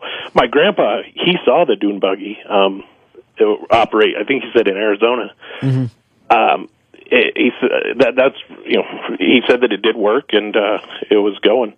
Um, and he said. I think he told me he died at a Cracker Barrel, barrel and made the bad joke that anybody could be poisoned at a Cracker Barrel. But Well, if you're eating at a Cracker Barrel, you're taking your life in your own hands. I think that goes without saying, no matter what you invent it. Uh, now, I saw Molly Ringwald walking around here a little time ago, and you tried to get her in, and we couldn't get her to come in. Yeah, her schedule was full. It's Full of what? I don't know. Who who was the the person behind it? I believe uh, Laura from booking was uh, had her. Why does Laura hate us? We've all we've ever done was love Laura. I don't know why Laura hates us. When I think of Laura, I laugh. I don't cry. I know she'd want it that way. Um, and then she wouldn't even sign anything for our, our contest. No, she wouldn't sign anything. She was the queen of the '80s, little Molly Ringwald. Have you seen her this time through? Uh, no, I didn't see her. She was like this. Hi, I am Molly Ringwald. Changed a little bit. Although even in the '80s, you know, she was a different kind of uh, teen queen. I don't know if the '90s had the same way. Like when you say an '80s teen movie, you know exactly what you're talking about there. But I don't know if the 90s had their own teen movies. Like I do know that the 90s had Clueless. But didn't Clueless kind of feel like an 80s m- movie? Absolutely. Where the 90s movies were more like I don't know Slacker or something. They were Generation you- X. Yeah, you're talking about something a little cooler than a fucking high school movie. Yeah, like uh, it's just right out of high school. Guys who fucking don't have, have shitty jobs and are just bullshitting a lot. Yeah, it's almost the exact opposite of a John Mo- uh, Hughes movie, where you're really not going to. Well, when was Heather's? Was that a '90s movie? It might have been ninety. I'll check. Yeah. That did not have the same kind of everybody's going to leave here happy. 88. All right, 88. So that was an 80s teen movie too. What was the 90s teen movies? Give us a call 866 Ron Zero Fez 866 Ron Zero Fez because I don't think they had their own breakfast club. I don't think uh, that they had their own Pretty in Pink. Nothing of that substance. Or was American Pie? Was that the 80s or was that this fucking decade? That was the '90s. That was when I was in high school. that was 90s. Yeah, the first ones was when yeah, it was when I was in high school. That came out. And I know that you probably laughed your ass off at the time at those movies. Fuck the pie. But uh, you can't l- even look at it now. Well, you can still watch the John Mo- Hughes movies. Oh, it's horrendous. I can't believe why anyone in my high school loved that It, shit. it, it's fucking unbearable, actually. It's unbearable. Where the 80s had that don't you forget about me thing. Um, here's Ryan. Ryan in Minnesota. You're on the Ron and Fez show. Well, if I'm going to go 90s teen movie, there's a, there's a, a wide variety, but uh, I grew up with good old Kevin Smith, Mallrats, Clerks, those types. Those those are great. Now, I will give you that Kevin Smith was kind of that spokesman of, the, of that 90s things, but it was a, a post high school situation. Yeah. Slackers. Yeah, it was a slacker thing. It's, um, although I never turn, even Mallrats I never turn off. Actually, I kind of I more I saw Mallrats first because I was a fucking comic book nerd. and Heard Stan Lee was in a movie, and I picked that up and I loved it, and then I just went on from there. You Very dug strange. uh, Mallrats though? Oh yeah, I fucking loved it. Yeah. Um, he kind Brody of took was some the shit. shit. for that movie. I don't know why. I guess because I, I really don't know why they gave him shit for that. But if you go back and watch it, it's kind of a fun romp. It's great. It's a fun little romp. Jason Lee's very good. in it. Uh, Chris, you're on the Ron and Fez show. What do you got for me, buddy? Uh, the one I remember first is uh, Singles.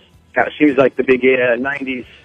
It had the music, it had the drama, it had the cool guys and the, the lost girl. Now, I agree with you 100%, but that's really not a teen movie. Again, it's a post college movie where everybody's in their early 20s.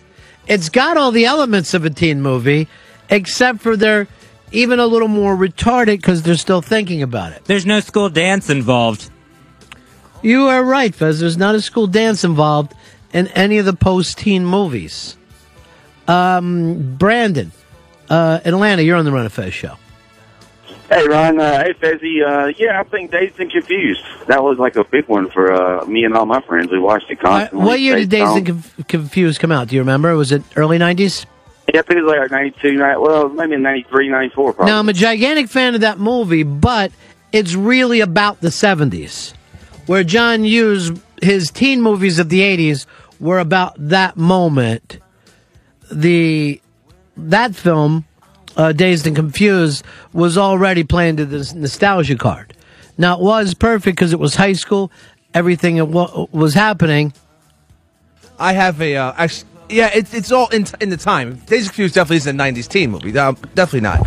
But I have one. Uh, Encino Man was a '90s teen movie. All right, Encino Man, which showed all the 90s problems you have when you find a caveman living. And they also had the really great bad guy who went like this He's caveman. And that got Paulie teaches us about wheezing the juice. Well, yeah. And no one really knew how to uh, to look it up. They went with the Beverly Hills 90210 theory of let's use some people about 30 years old as our high school teenagers. You thought they were too old to be playing that? Yeah, every one of them. Um, let's go over here to uh, Shane. Shane, you're on a Fez. Hey, Ronnie Fez. Uh, my movie from the 90s would be Empire Records. You know, you had teenagers working at a record store. They were about to get out of high school, go to college. I th- weren't they already out of high school though? I think they might fit, fit I- in. I think they were just getting out of high school, going to college. Now, uh, Empire Re- Records, of course, was great because of the song "Sugar High," as well as just like uh, the fact that they're taking on the man and the corporate bullshit. I'm sure that Hicks was a huge fan of Oh, Empire Records. Oh yeah, I love it. It's great. Yeah. I love- and that was Slater, the protagonist or whatever. The guy on the couch was Slater from Dazed and Confused. Yeah, he was. But this, he was totally different. He was way more cynical, way darker, and maybe one of the really early hipsters. He was superb. Um, let's go over to uh, Brandon. Brandon, you're on the Ron and Fez show. Hey, Ronnie B. Hi, Fez. Uh, I think uh, Sarah Michelle Gellar was definitely the teen queen of the 90s, and she was in a movie called Cruel Intentions, and that was late 90s. But I also feel like teen movies uh, went to that pseudo horror movie, you know, with the Scream and the I Know What You Do Last Summer. hmm Yeah, the Scream series uh, played to a lot of that thing. Uh, let's go over to Chris in Atlanta. You're on Ron and Fez. Hey, Ronnie, you can't forget about Can't Hardly Wait. Uh, Can Hardly Wait was a real attempt to do a John Hughes movie, and I'm not sure it's, it's succeeded. I'm not sure anybody's a big fan of that film. I went back. I actually watched it a couple months ago. I was like, oh, I remember this movie. I watched it in high school. Holy shit! It, do- it doesn't fucking stand up at all. It's terrible. Jennifer Love Hewitt. It's awful. Yeah, you don't worry about her or any of the geeks like you would in Anthony Michael Hall. There's Um, no one to root for in that movie. Uh, Jeff, Dallas, you're on Ron and Fez. Jeff, going once, twice. Hey, hey, Ronnie, hey, Fezzy. Uh, what about Bill and Ted's Excellent Adventure? I don't know if that was late '80s or early '90s, but I think it was 89. early '90s. Bogus Journey was 91. The first one was 89. Okay. Um, all right. Uh, here is also Adam. Adam, you're on Ron and Fez. Hey, how about uh, 10 Things I Hate About You? You got Heath Ledger, you got Julia Stiles, great 90s movie. Pure team. Yeah, it wasn't a really big hit, but it was set up as that. And again, it was also a little more cynical. Cynical. Did not exactly get the uber fans that the uh, that the '80s films had. Hackers was a teen. Was a teen 90s movie. Good point there. And the Hackers film was great because it taught us to hack the planet. See, at some point, I think to be a good teen movie, you have to hate the man, you have to hate the future. Oh yeah. Um, and the plague. That, you know, we're going to grow up and we've got to be really, really careful because we'll turn awful if we do. Tate, you're on Ron and Fez. Hello, gentlemen. Uh, the teen queen of the 90s, about a thousand times hotter than the buck-toothed ginger Molly Ringwald and voluptuous, lovely lady Jennifer Love Hewitt. Jennifer Love Hewitt, who um, still is she invented that character, she still kind of kind of plays it to this day. She's the nice girl next door, um, and doesn't realize how big her breasts are, Oh no. Has or no that her nipples are hard. Because she's extremely shy. Um, let's go over to Driver Joe. You're on Ron and Fez. Hey, Mr. B, I got Yeah. one for you. Uh, Yeah. With Mr. Freddie Prinze Jr., she's the one. Freddie Prinze Jr., she's the one. That's where uh, he found a girl with glasses, but thought to himself, she's so ugly, she has glasses, but if I take these glasses off, she'll be beautiful. Why does that troll have glasses on? Yeah, she's an idiot. Stay away from her. Well, she also had a book in her hand. Um, Tony, the big uh, teen movie. Tony, Ron and Fez show. Lost you. Uh, let's go over here to uh, Mike. You're on Ron and Fez. Hey, what's going on, Ronnie? Yeah. Uh, you can't forget about House Party and Class Act. Um, House Party came out what year? 90. Uh, and that, of course, had the great Kid and Play in it. And uh, fantastic movie. You better shut the fuck up over there. I spent nineteen thousand dollars on this house. And the Wheeze makes a appearance in that one too. I don't even remember that. He's randomly in the in a uh, hall, a hallway of the, of the high school, and they just like say what up to him. Very strange. Uh, let's go over to Artie. Artie, you're on the Ron and Fez show. Yeah, how you doing? Hello. Uh, what's happening? Pump up the volume. Pump up the volume. Where? Christian Slater. Yeah. Happy Harry on taking on the man. Uh, what year were we looking at for uh, Pump Up the Volume? It was a gigantic film for the kids because it taught that you could do a podcast and change your community. Ninety. And punk rock just fucking makes you the coolest person in the world in uh, fucking Arizona, wherever the hell he was. Yeah, any kind of uh, slight punk. Um, let's go over to uh, Mike. Mike in Indiana, you're on Fez. Hey, how's it going? Yeah. Uh, Varsity Blues taught me everything about uh, whipped cream on a girl. Now I get Varsity Blues confused with. There's another one where they're laying in the street. They're all kind of the same, but you're in football. Necessary roughness. Yeah, you don't want any shit from the coach. You just want to do things uh, your way. Uh, Varsity Blues was great because I don't want your laugh. Where he's yelling, I think at his own dad or is it his coach? Dad, I think. And they might be the same person because in that town, all the dads and coaches want you to change, but you want to do other stuff. You're you're reading a book during the game. I don't want your laugh. Um, let's go over here to uh, Doug. Doug, you're on Fez. Doug. Ronnie B. Yeah, what do you say? Hey, looking at uh, Drive Me Crazy with Melissa Joan Hart and Adrian Grenier. Pure chick flick. I don't even think I know this one. Oh my man, it's got Adrian Grenier and uh, Melissa Joan Hart. They're all back in high school and they end up fucking and everything.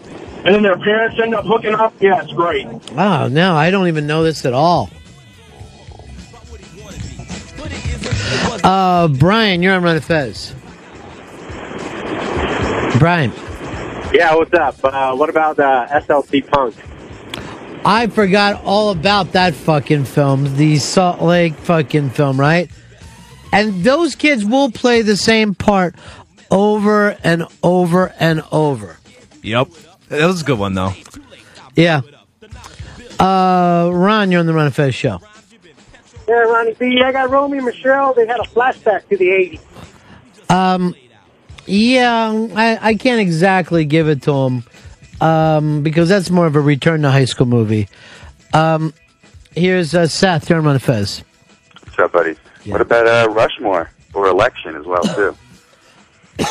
Election is a great film, and of course, Rushmore is a great film. All right, I'm being, uh, uh, I'm still, I'm still corrected here.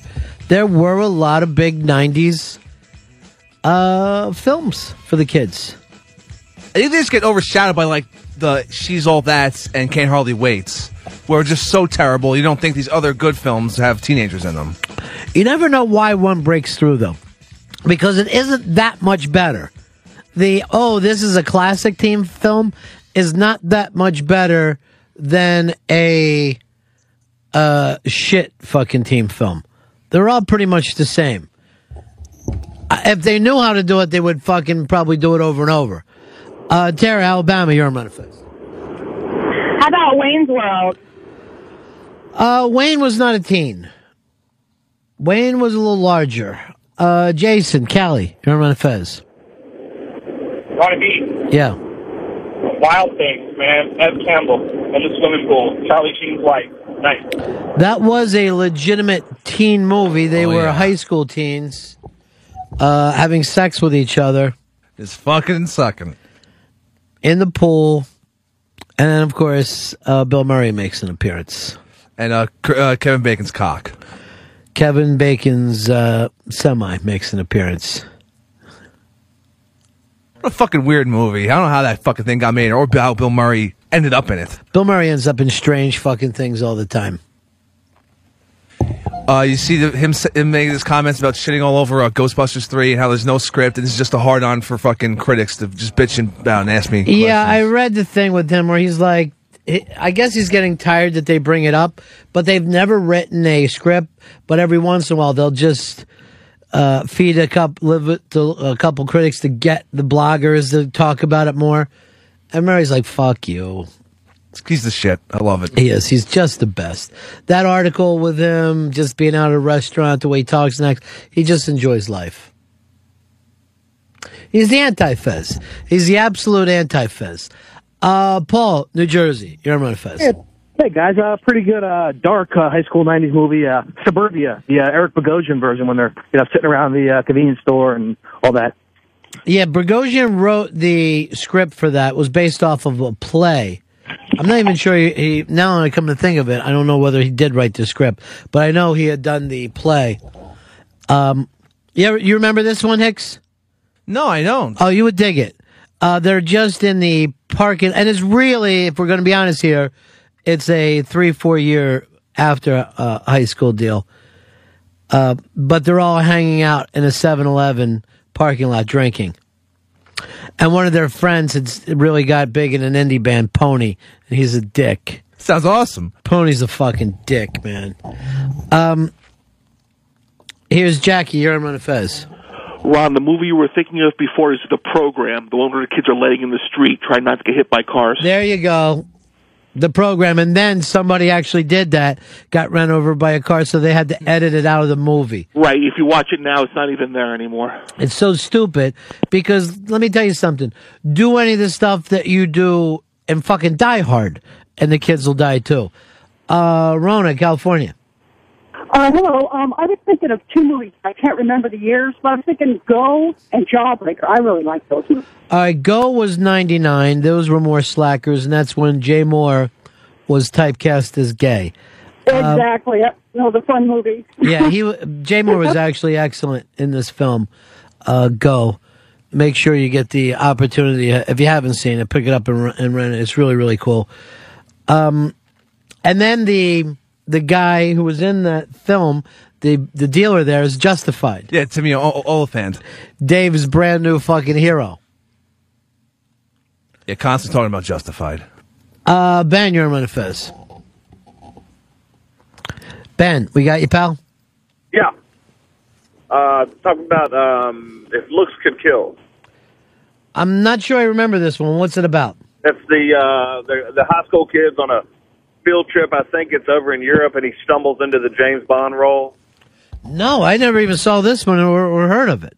Yeah, it's got the um, what's that guy's last name? Is it Greco Gecko or something like that? The um, Richard Grieco. yeah, Grieco, yeah, yeah, yeah. He stumbles into the whole James Bond thing. And, Oh, you that's know, enough reason to keep me away from anything. Is Grieco. I, va- I vaguely remember this film. Uh, I think he had knockout gas in his cufflinks. Sean Monticello, you're on Fez. Hey guys, what's going on? Hey. Um, how about the movie Fridays? I think it was Ice Cube, Ice T, or something like that. That's when I was going uh, Earl or Franklin Deebo. I can't remember which one I was going Deebo the other day. I think of Franklin. You ain't got no job. Deebo just fucks motherfuckers up. That's all he does. Uh, Bob, Massachusetts, you're on Fez. Bob, Hey, how you doing, Ronnie? what you say, pal? I got a nice movie here. Uh, us suburban boys can get, you know, familiar with uh, Boys in the Hood. Great film. I don't know whether I'd call it a fun teen high school film, but it is a great fucking film. Well, it was fun. Kim, New Jersey. Uh, how about the movie that got me to uh, stay a virgin until I was in college? Kids. Uh, we actually just talked about the uncomfortability of that film the other day. Uh, I'm I'm sad that it had the boomerang effect on you, though. Oh, it was terrible. Well, how many people had AIDS by the end? Well, yeah, there were. All of them. Um, that's when they tried to tell us heteros would get AIDS. it was the big bluff for the '90s. Uh, eight six six run zero fez. Eight six six run zero fez. Uh, let's go over to uh, Dan, Wyoming. You're on Ron Fez. Yeah. Dan, once, twice. Hey. Yeah. Lost you. Let's go over to Tara in Philly. You're on Fez. What about Say Anything? I think that was an 80s film. I could have sworn seen prom night in the 90s. All right, we're going to have to go take a look at this. What year? 89. 89. All right, I stand corrected. Thank you, honey. Bye You're just hammered. She does not remember her prom. Who does?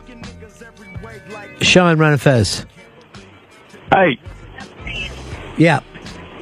how about License to Drive with the late Corey Haim? I think that's also 80s. Am I wrong about the 80s with them? Because those guys might have been on the cusp of the late 80s, early 90s. They might make quite a few Corey movies. 88. 88. Too early, my friend. Uh, Brian, Michigan, you're on Fez. Uh, the faculty. Yeah. How about that one? Where all Uh, the yeah, the students, faculty, uh, starring Jon Stewart, Harry Knowles. I'm trying to think of what other weird fucking teachers they had. Salma Hayek, I think. And that's when some kind of space aliens are taking over the high school. And future Scientologist Katie Holmes has to fight them. Oh, yeah. Beautiful Katie Holmes. I just saw a thing where Katie Holmes, they're talking about her playing Jackie O in a movie. Really? But we, uh, we both married the talented guy. So she has a lot in, in, in common. And they're going to use Greg Kinnear as JFK. Is that right? Uh huh. Fun fact. Love it. Chris, Tucson, Ron and Fez show. How about uh, Providence? Providence. I think it was that a Farrelly Brothers uh, film. One of them, I think, wrote it up. We'll look into that. 866 Ron Zero Fez. 866 Ron Zero Fez. Uh, Brad, Ron and Fez show. Hey, what's up, Ronnie B? How about uh Buffy the Vampire Slayer, man? They had a prom, you know, dance at the end. Yeah. Uh, I never watched Buffy, and I never watched the TV show. Never watched the movie or TV show. So I don't know a lot about it. Outside Providence was based on one of the Farrelly, a book written by the Farrelly brothers. Yeah, Uh, it's actually a pretty good film. yeah, it's great. And one of the. Uh, What's his name? Drugs Malone or some shit? Yeah, it's one of the early. Uh, if you go back and watch this, you'll see that Alec Baldwin formulating his middle aged character. Perfect. Very, very strong little movie, though. You're really into the drugs if you get the nickname Drugs above anyone else. That's true. You would have to probably take a lot of drugs for people to call you drugs. Absolutely. But I mean, everybody taking drugs, you're the king of it, I guess, to pick up the nickname. Here is uh, Rob. You're on Fez. Hey, Ron, how you doing? Yeah. Uh, how about the movie Gummo? Don't think I know this one. What's it about? Uh, it's uh, it's kind of like the Redneck Kids. It's about, done by one of the guys that did Kids. It's set in like uh, rural Ohio. All right, I want to see this. It is so deeply fucking disturbing, man. Yeah, it's pretty fucked up. It's written by the person who uh, co-wrote Kids with Larry Clark. Well, did you ever see Bully by Larry Clark? Oh yeah. That's fucking twisted. And I didn't live that far from there when I was in South Florida. Holy shit. Yeah, I know a couple of those fucking spots in the movie, and I'm like, eh, this is uncomfortable. That's fucking creepy. Uh, Trudy, you're on the Ron and Fez show. Hey, um, it's actually Trinity, but that's okay. My favorite movie from the 90s is The Craft. We are the weirdos, Mister. Yeah, that movie is great. Once again, teaching us fear the Wiccans. Yeah, exactly. Perfect teenage movie. It is, and we want to fear and and attack all the vagina religions. Fez, mm-hmm. maybe you'd be ready to be a Wiccan for yourself. I could, I mean, maybe I could try that one out. You're one to try new religions? Oh, absolutely. Yeah. Well, yesterday you were totally cynical and didn't believe. But I don't believe in a god. But I mean, if there's like a nature worship or we Wic- just worship the sun. Well, Wiccans believe in God. Oh. They- those things are God to them. Let's have a blood orgy. You deep thinker, Fez? You picture yourself as a deep thinker? No. I do. I see. I still run, waters run deep. Um, let's go to Jamie in, Pitts, in Pittsburgh. 1995. How about Dangerous Minds? Michelle Pfeiffer and that Coolio song. Yeah, this was a To Serve with Love for the fucking 90s, and this, of course, got gigantic based on uh, Gangsta's Paradise. Just gigantic film. And everybody acted like you know, if pretty white women did try to teach, they'd turn those kids around. They'll finally listen. Maybe. What are you doing teaching here? These kids are lost causes. Go back to the rich kid school. That's better for you. She believes in them. Be treated like a punk, you know that's unheard of. You better watch how you're talking and where you're walking, or you and your homies might be lying to chalk. I really hate the trip, but I gotta low. As they croak, I see myself in the pistol smoke. Fool, I'm the kind of G little homies wanna be like on my knees in the night, saying prayers in the street light. Been spending most of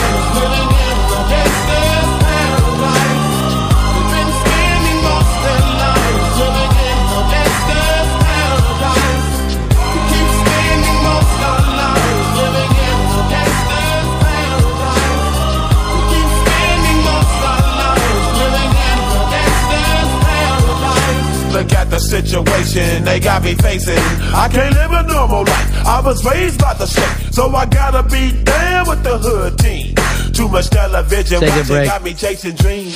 I'm an educated fool with money on my mind. Got my tin in my hand and a gleam in my eye. I'm a loped out gangster, set tripping banker. And my homies is down, so don't arouse my anger. Fool, death ain't nothing but a heartbeat away. I'm living life, do or die. What can I say? I'm 23 now, but will I live to see 24? The way things is going, I don't know. Tell me why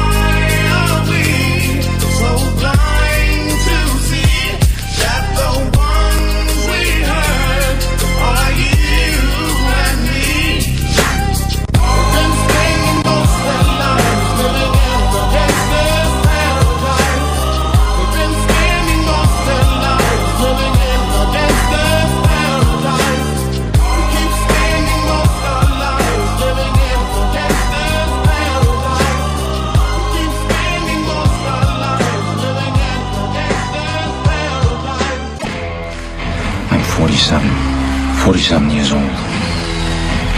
You know how I stayed alive this long? All these years. Fear. A spectacle of fearsome acts. Somebody steals from me, I cut off his hands. He offends me, I cut out his tongue. He rises against me, I cut off his head, stick it on a pike. Raise it high up so all on the streets can see. That's what preserves the order of things. Fear.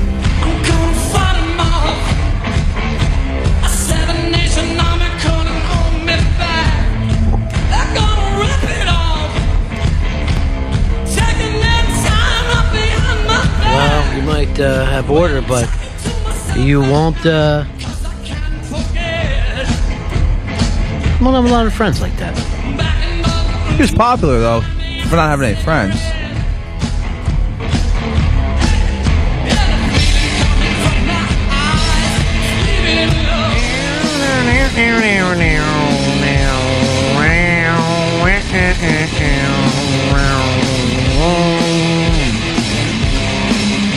A lot of people mad over at the Sci-Fi uh, Network. Fez was telling me. Yeah, they are bringing Friday Night SmackDown to the Sci-Fi Channel, or as it's just known now, Syfy. So, in a comment, but how do they spell that? S I F Y, Syfy, all one word. Yeah, it's not the way that you spell sci-fi though. No, That's, that annoys me. That's Siffy. That's the channel, Siffy. I think that's my niece's name. So they're uh, very upset over at Siffy. Commentary I read is that, oh, move over, nerds. The jocks are sitting at the cool table now. Who wrote that commentary? Um, you know what? I'm not sure who wrote that, but it was a sci-fi fan who feels that the sci-fi fans themselves, who helped put together the Sci-Fi Network, are being pushed out by the jocks and professional wrestling. It's kind of an interesting point because this happens with the little networks that they're supposed to be about something. Mm-hmm. Where and that happened with MTV years ago. When it stopped being about one thing, everyone got mad. No, no one ever gets mad at CBS if they had a game show at night. They're like, okay, well, they're trying to get high ratings. No one ever thinks our CBS is only about these kind of shows. I like that wrestling fans are now being considered jocks by sci-fi fans. Like there's a pecking order. And that the wrestling fans are basically the bullies. I've watched wrestling all my life. I've never felt it was the cool table to sit at. Well, you've also watched sci-fi all your life. Right, yeah. But to me, they go together. I don't know what the bitching is about. It's about costumes. It's about basically superheroes in these wrestlers and super villains that do heinous things. I have no idea why the sci-fi fans are complaining about this. So, in your mind, uh, wrestling and sci-fi, same thing. Yeah, yeah, it all goes together in See, I- fantasy. I, don't even put fantasy with science fiction. I think it has to be science and fiction. Um, I don't see magic or superheroes anything to do with science fiction. I think that you do need science to be real science fiction.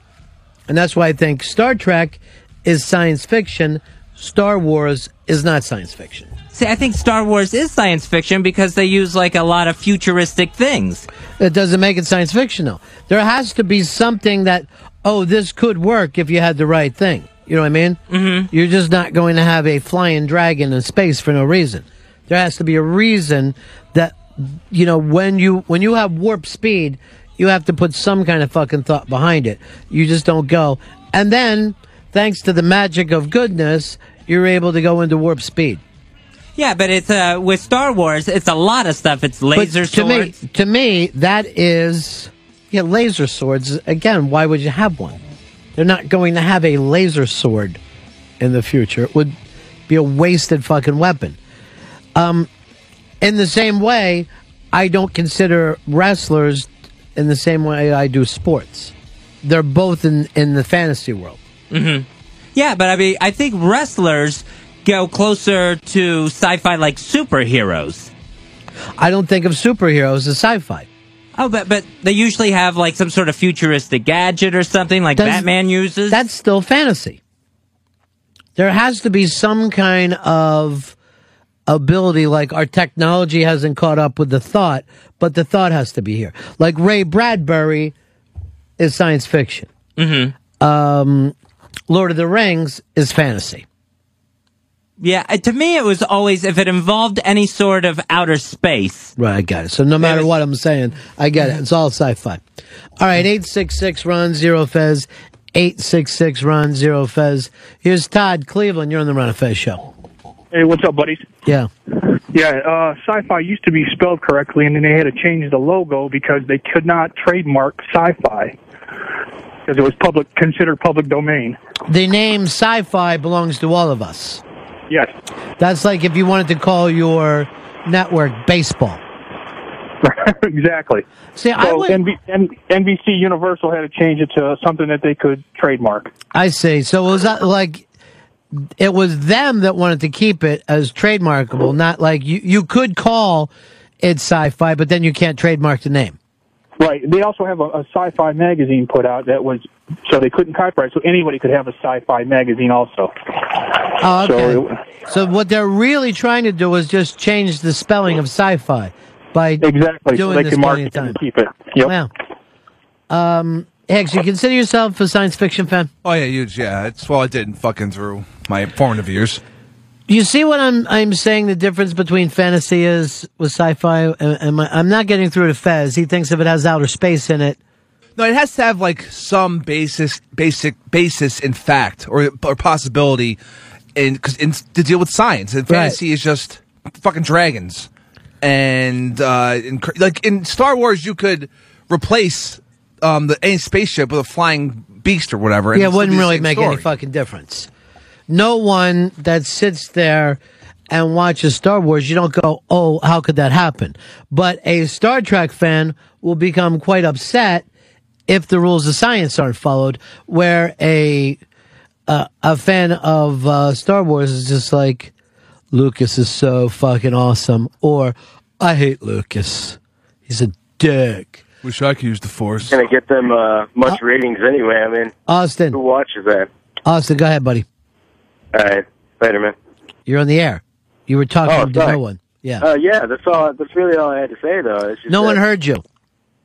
It's, it's like uh, it's like MTV. They uh, put on all that shit reality television, and uh, it's just nobody really watches it now because it used to be music television. He- That's he- the- here's the funny thing is what your what your point is, you're absolutely wrong. More people watch it now than used to watch it in the old days, and their ad dollars are through the roof. They've taken that thing into a multi-billion dollar fucking project. And I agree with you. I don't ever put it on. I'd much rather have a, a chance to catch videos, but there's just not the same money in it. One of the other shows that Sci-Fi is adding is a cooking show, and they're calling it, I think, the Quantum Kitchen. So just to, it's going to be a regular cooking show, but just give it a little sci-fi feel to it with the name. All right, thanks for the update. 866 Ron Zero Fez. 866 Ron Zero Fez. Uh, let's go over here to, um, let's go over to Wes. Wes, you're on the Ron Fez show. Hey, yeah, Ronnie B. I was wondering what you thought of something like uh, Iron Man. I saw uh, Iron Man 2, an early screening a couple days ago at the Draft House in Austin, and Jon Favreau was doing a Q&A afterwards, and he said that the Army had actually uh, bought the rights to some of the footage in Iron Man to present as uh, as, as arms footage to try that because that's what they're actually going for. Is that science fiction? No, yeah, that part of it I definitely think would be science fiction. Um, and I'm never saying that the, of course, that the lines don't get blurred there. By the way, what did you think of Iron Man 2? Dude, I thought it was. I mean, it was a great movie. Mickey Rourke takes the movie and makes every scene he's in is just incredible. And Scarlett Johansson, if I mean, if you if you don't come in your pants during what the scene where she just completely kicks ass, it was really good. It was Dude, absolute. I know that some, like, you can make fucking statements like that on a blog, but now you're talking to another man. And you're saying to another man, you're going to come in your pants. Okay, you're right. But hey, I, I will say, even talking Put to another man, I was excited when Robert Downey Jr. walked out on stage and the whole crowd went nuts. Mm-hmm. Yeah, so what are you going to do? Um, uh, no idea. You say it was hard for Robert Downey? Is that what you just said? Yeah. It was hard for Robert Downey. And again, I think you can blog that stuff. You can tweet it. I don't think you can say it out loud. It sounds crazy. I don't think uh, that you can sit there and tell another man you're going to come in your pants. Um, here's Victor in Maryland. You're on Ron Fez. Hey, Ron, Fez, love you guys. Just wanted to say that uh, I definitely think that science fiction has to be have a little basis in actual science and not necessarily reality, but at least you can look at it like Aliens was all about mining and spaceships and shit, and then it brought in the alien, you know? Right. Otherwise, it is just fantasy. It drives me crazy that they're both in the same section of the library because I think they're not, you know, 180 degrees apart. Well, uh, I I do agree. I think that you can mix the two, and people have, but overall, uh, you know, in the same way as I don't, you know, the thing what you're saying about superheroes, Fez, and wrestlers, when they did try like a superhero wrestler, weren't the fans mad at them? Oh yeah, where it, was, it became the the Hurricane was the superhero wrestler, uh-huh. and it re- it became one of the B card joke guys, where it was the comic relief during the show. But I don't think it gets away from the actual effect of good versus evil that you're getting in all of these guys. I, I don't think they've done the good versus evil thing in a long time, have they? Wasn't the post Stone Cold, Cold World a thing where we've gotten away from good guys and bad guys? Well, yeah, what happens is there's a bad guy that's so bad, uh, everyone's cheering him. So he just, by process of elimination, through a natural process, he becomes a good guy. I don't know if he's he's good all the time though. I don't think that he falls into the good versus evil. I thought they got away from that. Am I wrong, Hicks? As a middle ground, I guess uh, vigilante-esque would be Kind of tweeners. Yeah, there you go. Yeah, I think there's like a greater evil, like to go after the corporation and Vince McMahon himself, who's supposedly a greater evil. Or, or the corporate ministry. All right. Um, here's uh, Eric Maryland. You're on Ron and Fez. Hey, um, the term you're looking for, Ron, is hard SF. When you're talking about when you're talking about science fiction that actually has a logical makeup and a background that you can actually it may not exist, but it follows its own logical path Right. in real science. That's hard SF. Everything else is just sci-fi. All right. So you're saying uh, that even the fantasy stuff, Flying Dragons, is also sci-fi. You're with Fez on that. Well, no, no. Fantasy is separate. The reason they they lump them together is because the stories all take place in imaginary world. Mm-hmm. They don't take place in the real world, so therefore they're all the same. But if it's got swords, if it's got magic, it's fantasy. And if, but if it's just takes place in outer space, like Star Wars, is not hard SF because there, you know, you don't know how the engines run. You don't know how how all the how everything happens. But Star Trek, since you actually know it's dilithium crystals run the ship, and they've got computers, and, and, and there's actually a logic that they all have to follow, even though it's all made up logic. All right, thank you, my friend. I appreciate it. Hard sci-fi is the word I'm looking for. That might be my new. Uh, excuse me, Fez, but that might be my new online name. Hard sci-fi. Hopefully, you'll be the first one. I know that there's some stupid numbers behind. I it. might have to go with uh, sci-fi guy, which I'm hoping to get, or sci guy. WWE Films, they are breaking their unwritten rule about not making a movie about a wrestler. And they are going to do Gorgeous George, the movie, going into biopics here. Which I think is a fantastic idea. This is the wrestler story to tell. I don't think there's a better. I don't think I can't think of a wrestler today that would end up getting his own biopic that it was an interesting enough story. So Gorgeous George is going to be there. The only problem he's going to be there. Well, the movie's going to be there. The only problem is, I think you need a real wrestler to play Gorgeous George so that it looks authentic. Um, they've kind of made this movie years ago with Fonzie. Fonzie did kind of a ripoff of that story. Uh huh. And I don't know what it was called, late 70s, early 80s, but he was an actor that couldn't get a job. And then he went out and did uh, all kinds of wrestling gimmicks. He was happy that just people were paying attention to him, and he up, ended up doing a gorgeous George type character. The one and only. That's it, one and only. He was the hundred. He was the hundred and thirty-five pound wrestler.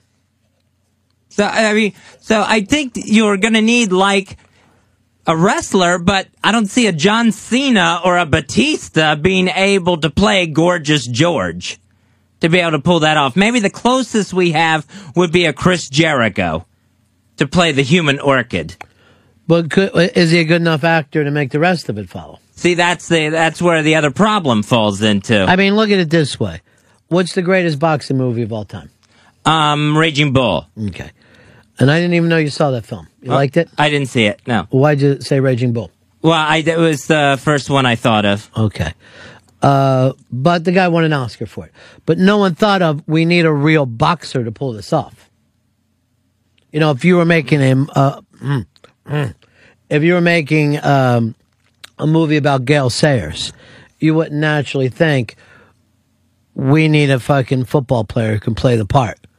You got to think acting, and then get the actor to play the part of a wrestler. Jamie Foxx was great as Steamin' Willie Beamen. There you go.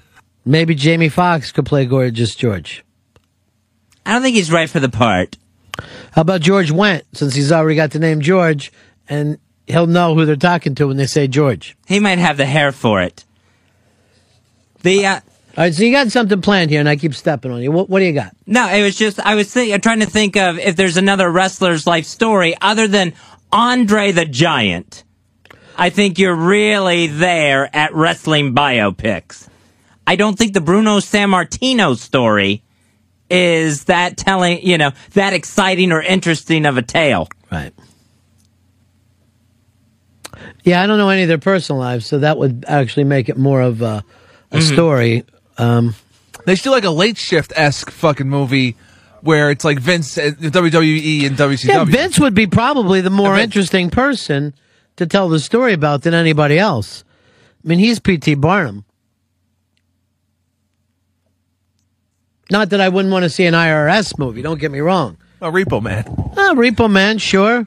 Skinner. Uh, Stu. In Des Moines, you're on Ron and Fez. Yeah, what's up? Yeah. I was going to say Russell Crowe could do the Gorgeous George thing. Well, if you had the what was the name you came up with, Fez? Um, the Human Orchid. All right, now if you and I were producing this, um, um, no, not the Human Orchid. Who was the right? Who was the actor? You had a wrestler that you wanted to play Gorgeous George. Oh, I said Chris Jericho. All right. Well, let's suppose we have an opportunity. We can get Chris Jericho, or we can get Russell Crowe.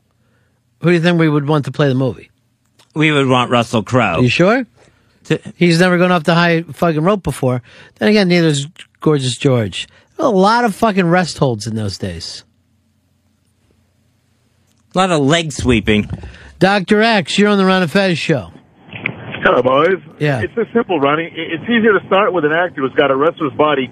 Send him down to one of those boot camps in Georgia, uh, like they do for all these army movies. You know, they always show behind the scenes. They were in a boot camp for two weeks to learn arms and military style. Right. Then just get, you know, get a guy with muscles, uh, throw him in one of them wrestling schools. If not, you're going to get a wrestler who shits the bed as an actor. And uh, there goes your uh, Gorgeous George movie down the drain. Yeah, it's a very good point. When you're doing Saving Private Ryan, they don't go, well, uh, we need eight fucking guys who really know how to use weapons. They're going to be unknown to the audience, though. That's the only bad part. See, though, on the other side of it, when Oliver Platt played that Jerry the King Lawler type wrestler in R- Ready to Rumble, it was a little bit on the, oh, this is a guy who's trying to be a wrestler bit.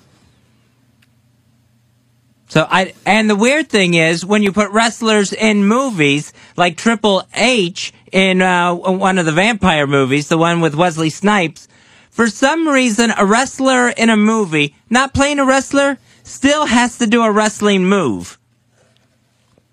Like he gave, uh, he gave one of the vampire hunters a spine buster in a fight scene. Where it's like because they're a wrestler, they have to do a wrestling move. I think people were getting clothesline. You don't see that in normal movie fight scenes. So you wouldn't want to see Triple H maybe, I don't know, playing Richard III. That might fuck it up for you. Not gonna work. Not if there's a fight scene. Here's Joe in Jersey. You're on the Ron and Fez show. Hey, what's up, guys? Uh, I think we're overlooking the biggest fact that wrestlers are actors. That's what they do full time. Right, you're going to get real. Fez upset. You're going to get Fez Oh, upset. I'm sorry, Fez. He You didn't doesn't mean know. To make you upset. He doesn't know. Uh, no, what? What is he? Nothing. All right, punch it out. Peace. So, so far the movies we've gotten from WWE films, it's basically one of the wrestlers as a soldier and trying to f- fight his way out of the jungle. I'm not all always familiar. What what films have they produced so far? I know they did The Marine with John Cena. Didn't see it. And I think that was like a revenge movie where he, so the guy who killed his wife was out of prison, so he was hunting him down. They did one with Mr. Kennedy where he was uh, stuck in the jungle, had to fight his way out. Who's Mr. Kennedy? Mr. Kennedy was a very annoying wrestler that used to just like to come out, bleach blonde guy, and just yell his own name into the microphone. I don't know him at all. He would just yell Kennedy. He's over at TNA Wrestling now with Hulk Hogan, and he's Mr. Anderson now because he couldn't take the name Kennedy with him. And I think they did. I, I think they did a Stone Cold movie too, where he was trying to escape from the jungle. Watched that over the weekend. It's pretty good. Straight to DVD, all these films? Uh, The Condemned, actually, that was his one Stone Cold made into theaters for a Oh, while. it did make it to the theater. Most of the rest are straight to DVD. Yeah. I think the one with Kane they tried to put in the theater. See no Uh, evil. yeah, it didn't last long. And basically, he was a Jason Friday the 13th type character. Mm. All right, why don't we take a break here? We're right back. Ron and Fez. It's like when you see someone look at a, a little handicapped and go, oh, look at him.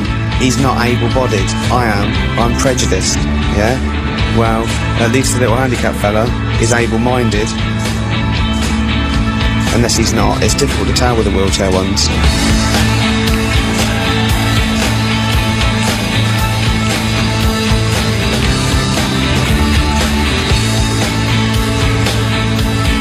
Ron and Fez show. Ricky Gervais rehired to be the host of the Golden Globes.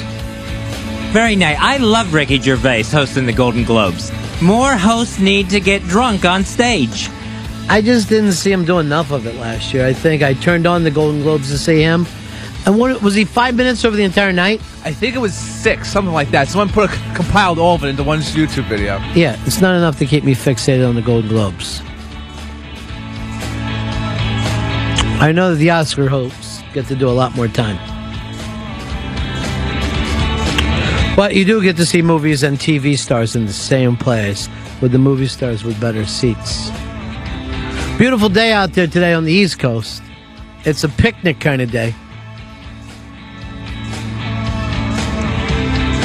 Oprah Winfrey, she uh, traveled to uh, North Carolina to interview John Edwards' girlfriend. Oh, that's playing today at 4 o'clock, right? Yeah. You know what I call that, Fez? What's that? Must see TV.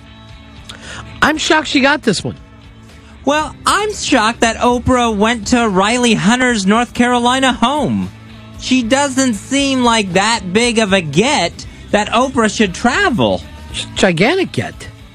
Everybody's been wanting to hear this story for the last couple of years. From a gossip point of view, mm-hmm. I don't think we've had a political scandal uh, hang on as long as this one and take so long to come out. Yeah, this is going to be a big ratings pop for her. And Oprah is doing everything for the ratings this season. Uh, she's playing Radio City in a couple of weeks. Okay. Uh, making appearances here. She's letting everybody know she's got her own channel coming out soon. So yeah, I think if you I think if you go back and pay attention to this, this is going to be a big pop for her. John Edwards actually has to testify in court about a sex tape, if it exists or not, with him and Rielle Hunter. Um, why? What's the charge? Um, I think it was some sort of thing of, you know, where the tape, how the tape got into someone else's hands. Is there a tape at all? I believe there's a tape. Andrew Young testified that there was a tape, and who took the tape? I think someone from the Edwards camp took it from Rielle Hunter's house. So did did John Edwards know he was being taped? That I don't know about because John Edwards hasn't said a word about it.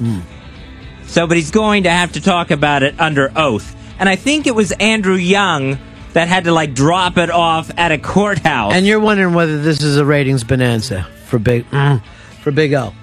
You don't think it's a, a nice opportunity for her? I think we've had so many other women lately. Like it's basically going like to Bombshell McGee's house. No, I think this is a different demo. I think this is since it's the game of politics, and there was even talk about um, the National Enquirer. There was talk about them getting some kind of uh, Pulitzer nomination on it. I think it's a different demo. I think it's going to do well for him. And like I said, she wants to get as much as exposure as she can this year, so everybody follows her over to cable. It's the victory lap. I think it's a little more important than a victory. It's I'm starting a new business lap. Not hey, look what I done. Mm-hmm. It's going to be more about look what I'm doing. I also like the fact that Rielle Hunter moved to Charlotte, North Carolina, to be closer to John Edwards. Well, I guess so the so the daughter can be closer to John Edwards, the little girl. And Elizabeth Edwards is apparently just furious about it. Look at you. You're um, you're interested, John Tennessee, Ron Fez. Hey, hey guys! I just finished reading uh, Andrew Young's book yesterday, and apparently this Hunter girl was living with him and his wife for a while when they were trying to hide and cover up the scandal. And when she left, Andrew Young went through her stuff that she had left behind and found the tape. And the tape is of uh, Senator Edwards doing her. Hmm. And what It's did the book. Young what did Young do with the tape? He's got it. And who else's business is it then? I don't know. He's got it, and he told Edwards he had it, and Edwards said, "Do whatever you need to do." Wow, what a weird fucking thing this all melted down to be. It was very strange because Andrew Young, for a while, I think he was the guy saying that he was the father of the child. Now you got me ready to watch Oprah. I saw her little thing on there, and she was just looked like the dumbest fucking broad ever. Like, no, I don't think I wrecked her family. I don't know. He's pretty good in bed. Not just the one tat.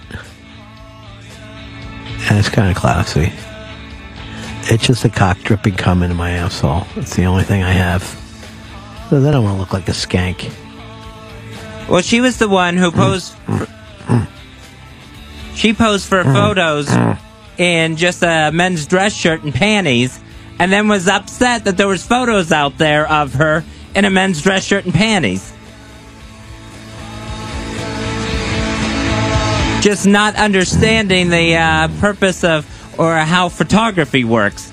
of when the flash goes off, yes, that image is captured. Uh, there's a rumor out that Max Weinberg will no longer be part of Conan O'Brien's band.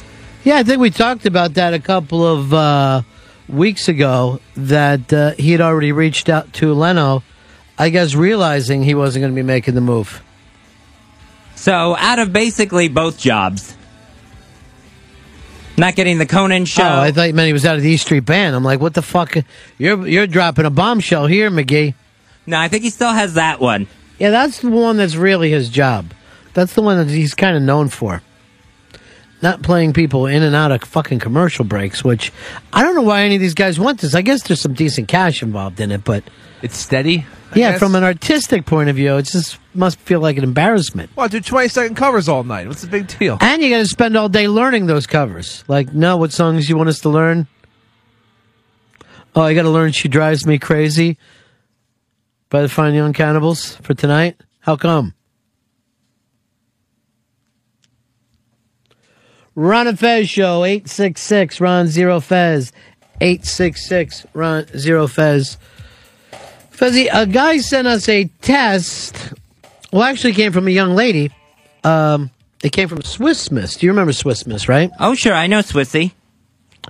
Uh, that she says um, could help you find your God of your choosing. It's on BeliefNet.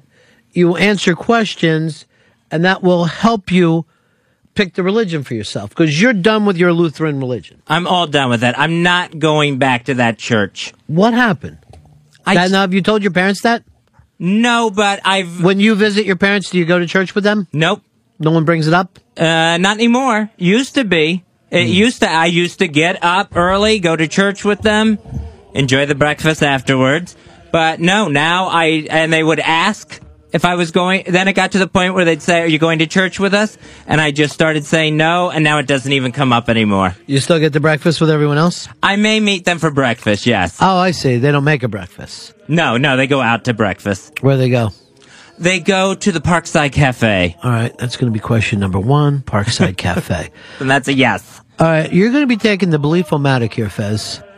Uh, and this first question is what is the number and nature of the uh, deity that you want to follow? Only one God has a bottle, body, supreme, personal God, Almighty, the Creator. Uh, the next one, only one God, uh, just Spirit, supreme, personal body, the Creator. Uh, next question, uh, next one would be uh, multiple uh, personal gods or goddesses regarded as, fa- as facets of the one God or as separate gods. None of this does for you? Um, the supreme existent in both the eternal and personal and formless ultimate reality and personal gods, no God or supreme court, or not sure, not very important. Um, I think that's important to me. I kind of the one that intrigued me the most was the one that had the goddesses. Now, yesterday you just told us that you didn't believe in any God and life was black when it's out.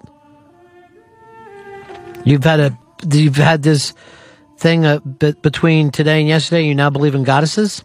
Well, no, what I'm saying is if I want to believe in something, that would be what I wanted to believe in. This is belief.net. What we do here is take your beliefs and put it. Do you think you could believe in goddesses? Um, I better go no God here. No, but do you think you could end up believing in goddesses? I think I could. All right. Um, I think it's very interesting that you go from no God at all to I think I could believe in goddesses. I, I got you down. I, I I put down both of it, and I'll come back with the score in just a few moments. Uh, Jason, you're on the Ron and Fez show. Hey, what's up, guys? Yeah. Hey, Ronnie, I wanted to uh, see what you if you had any opinion on uh, what's going on with Apple and the uh, iPhone that got leaked and them kicking in the uh, editor's door of uh, Gizmodo out there and uh, When did this all? on that. When did they? When did they? When did they go after Gizmodo?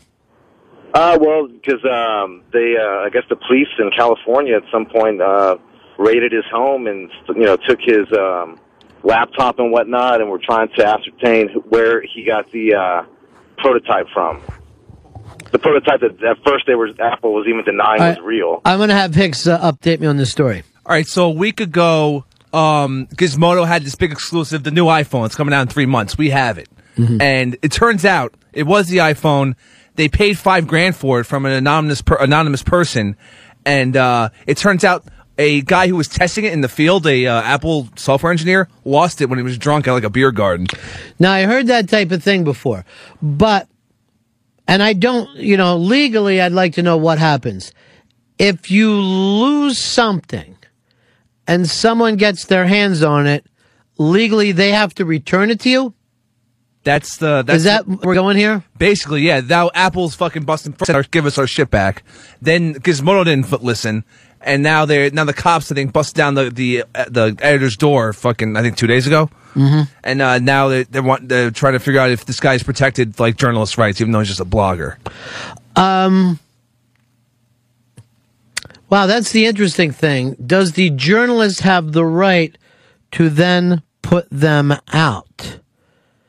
Uh, let's suppose, and I think the Pentagon Papers must have been a big thing about that when the journalists had the Pentagon Papers finding out some secrets and what could go off on it. Uh, but it seems to me, and now I do understand that finders, keepers, losers, weepers is not the actual law. Although in Twin Oaks, it, it did us well. And you learn not to fucking just leave your bike sitting out front. Or else, you know, one of the Benko kids would be driving it around. Uh, we're, we were talking earlier about uh, summer movies, and we got Paul O. From the legendary Warner Fest Studios in a predominantly white neighborhood, Warner Fest presents Showtime with the Paulo.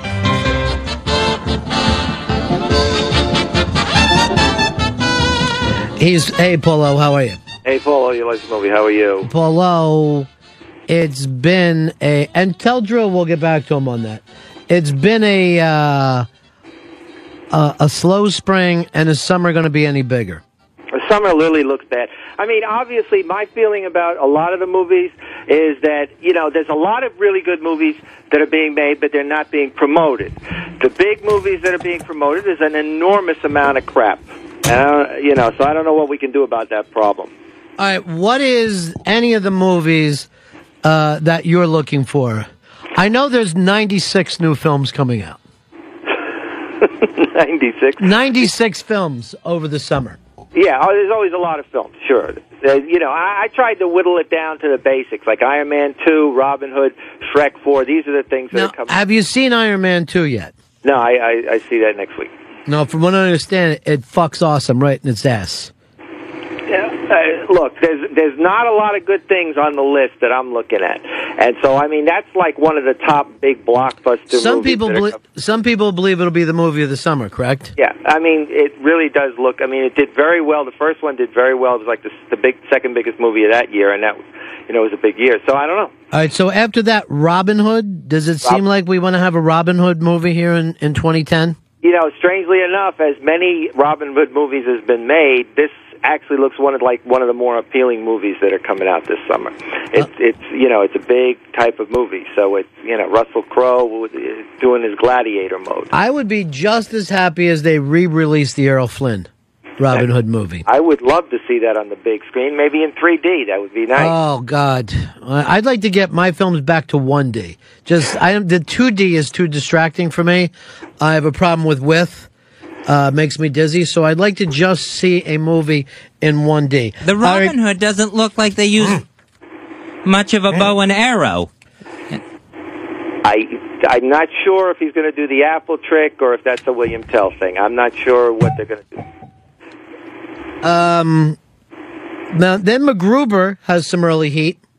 Yeah, MacGruber seems to get a lot of early heat, but you never can rely on that because that could just be like plants. It seems to me. All right, uh, Shrek Forever and After and Ever. Uh, from what I understand from the kids on American Idol last night, it was just so much fun and the best 3D movie ever. Well, you know, the Shrek 1 and the Shrek 2 were good. I mean, I don't know. After that, it seems like they may have played themselves out. I mean, you know, obviously we'll see. No, this is a movie Hicks and I always go to see together, and then we go out for drinks later, and that's Sex in the City. Is that going to be happening? Is Sex in the City too? I'm not sure if it's right for you, Ron. You want to go shop shoe shopping beforehand this time? Shoes. I love to get shoes, and then of course uh, I like to go and drink uh, appletinis at any place that it got done. I'm not sure if it's the movie for you. How about the Prince of Prince of Persia? I'm hearing bad things about that. I'm sure, but it's a big, big movie, obviously from some sort of stupid video game. Um, Paulo, when we go to uh, June, we're looking at the A Team. Yes, They've got a big trailer. What do you think? that's what I'm saying. This is a this is a lot of these kind of remakes, and and uh, that looks just horrendous for for some reason. I mean, it's got Liam Neeson, so that's something.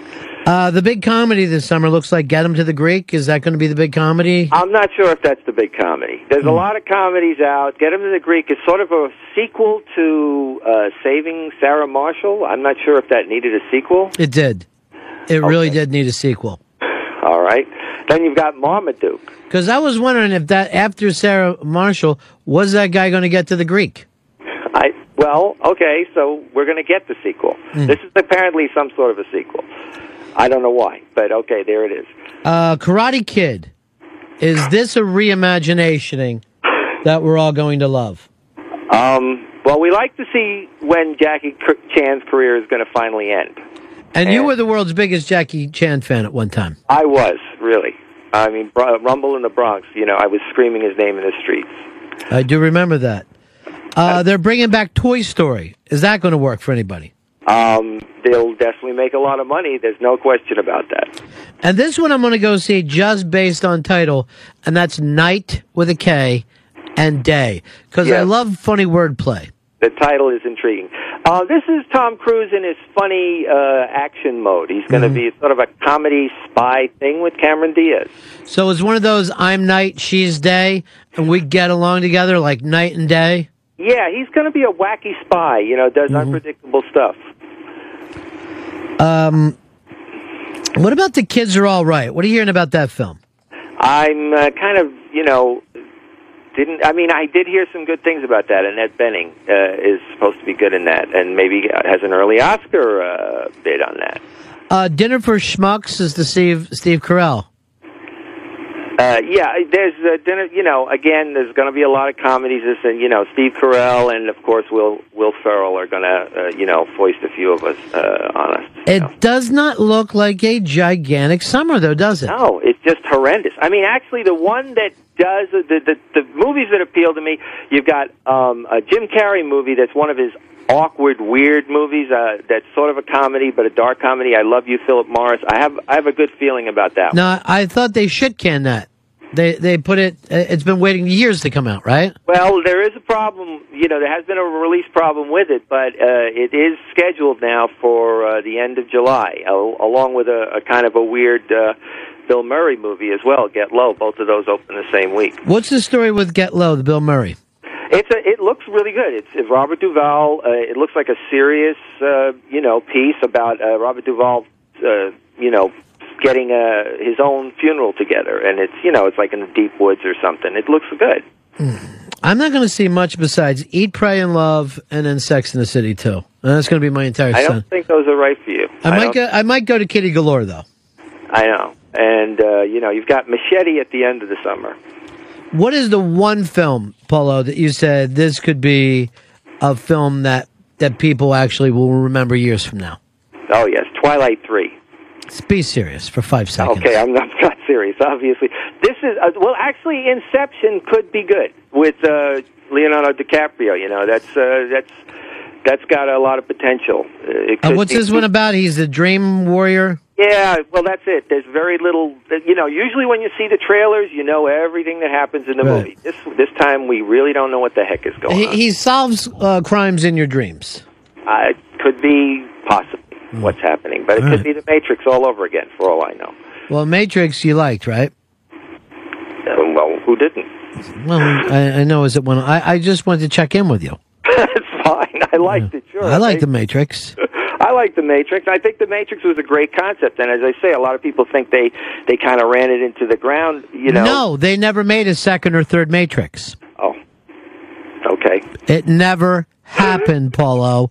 There's Okay. just the one Matrix, and it's perfect. Okay, that's fine. Then I agree with you. I'm not going to argue. I already want to see a, a Inception 2, though. and I wish I could see it first. Well, I'm going to have to see the first one. You know, you've got. I mean, let's face it. There's there's a, a few possibilities for the summer, but the summer does look like incredible crap. I mean, Step Up 3D. I want to see that. Oh yeah, Cats Because- and Dogs too. I mean, I don't know what to say. Nanny McPhee too. Who's in Cats and Dogs? I don't even remember any. I don't remember who was in the first Cats and Dogs. I mean, it's that bad. I mean, Piranha 3D. I, I'm not sure. I don't think it's Piranha, but that's okay. Piranha. Piranha. Piranha. Piranha. Okay. Well, who's in middleman? What's that about? The, I'm not sure. Actually, I've been, you know, kind of This blocked. this looks just awful. I know. I've been blocking a lot of this stuff out of my mind. Of course, M. Night, M. Night Shyamalan is back. What's he making? He's making The Last Airbender, which is a huge, uh, you know, adaptation of a, you know, the animation. Now, what's Airbender have to do with farting? I don't. I'm not sure what the powers are, but it's, uh, you know, anything with wind. Apparently, he can bend. Gotcha. Uh, Dan in Texas, you're on Ron Fez. Hi, Paulo. Is it true that you think Jim Carrey may carry an Oscar this year? I, I actually, Jim Carrey's way overdue for an Oscar, but he doesn't seem to have the motivation to go for it anymore. You know, uh, this movie looks interesting, but I don't think it's Oscar material somehow. Um, and but Robin Hood might be able to win an Oscar, right? Here's our good. Here's our good buddy Eric. He's seen it. Eric, what do you think of Robin Hood? Mm-hmm. Do your blurb. Robin Hood, destined to steal, steal Oscar gold. Paulo, am I correct? Good, good, good, good, good, good, good, good, good, good. Will it steal Oscar Gold? I I think uh, you know obviously the storyline of of Robin Hood is very familiar to everyone. They're stealing the gold from the sheriff of Nottingham, and I I don't know. Uh, you know, there, there may not be any Oscar winners at all this year. It's possible that could happen. It would be the the year without Oscars. That would be you know they would all just say, you know what? There's just nothing but crap out there. Well, Paula, you don't give us a lot to look forward to. I'm sorry. I mean, I'm just don't shoot me. right. I'm just uh. Polo, I'll see you at the movies. Okay. Uh, keep the mezzanine open and, of save course, us an I- I- aisle Is anyone coming to my big wedding tomorrow? Uh, you, tomorrow you're getting married? Yes. Where exactly are you getting married? It, it's in uh, Lakeland. I'll be there, Polo. Okay, I'll see you then. What time is the wedding? Seven o'clock. All right, perfect. I get off here at three, catch a quick plane. I'll take the Sirius jet, and I'll be right there. All right, I'll be. Uh, you know, we can we can hold it up for you if you'd like. No problem. If you don't mind, I'm bringing Mad Dog and Little Steven. All right. And I just want to, because I got to talk some uh, business with those guys. All right. Cruel, cruel summer. Big summer movies. Drew, West Virginia. Hey, hey, buddies. Yeah. Uh, I just wanted to jump back to that iPhone. I think the legal precedent has already been set with finders keepers, losers weepers.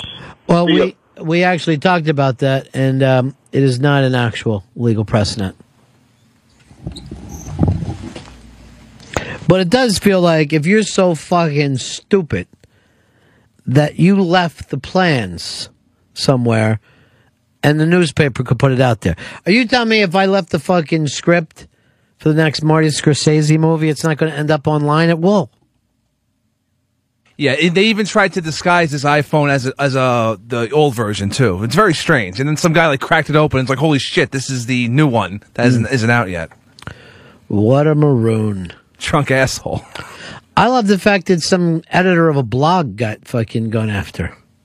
Oh yeah, yeah. They now, they have we even ass. figured out whether the um, the blogs get the same kind of legal protection as a newspaper? Uh, that's what's that's what's the big story. That's the big question behind this fucking story. Since they're getting you know harassed by the cops now. Mm. I know that you know bloggers have uh, broken stuff before, but I don't know if they've you know ever been had any actual real rights. All right, we'll take a break. Uh, we'll g- get back, Fizzy. Your report has already come back to us. Mm-hmm. Lutheran. Lutheran would be perfect for you. It's the Ron and Fez show. Undaunted, I knew the game was mine to win.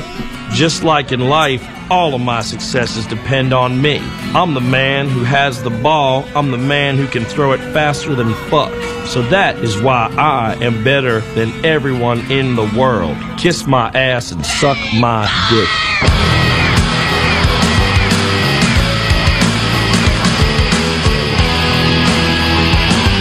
It's all right there, ladies and gentlemen. He's the man with the ball. It's the Ron and Fez show, 866 Ron Zero Fez, 866 Ron Zero Fez. I'm going to read something to you that Hicks brought into me, and I want you to pay attention because this is important, and I'm talking to the men out there right now. According to this report uh, from ABC, New group of studies young women between the ages of 18 and 30 are suffering from low libido at rates never seen before. 43% of the women have sexual problems. 1 in 10 women between the ages of 18 and 30 do not want to have sex at all. Uh, they're blaming this on stress. We're worried about our jobs, working longer hours, the normal antidepressant, birth control gimmicks, and also Hollywood.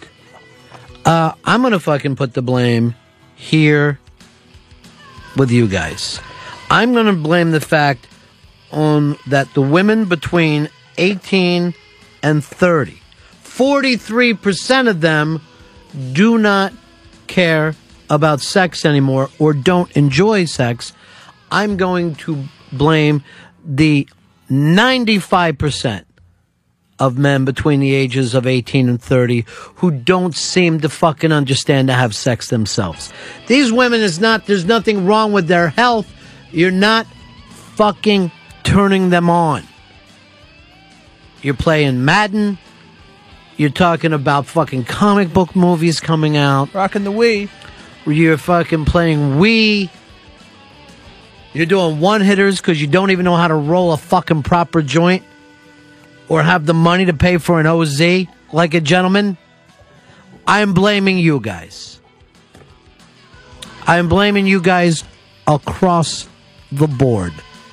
You're losing the women. You're drying them up.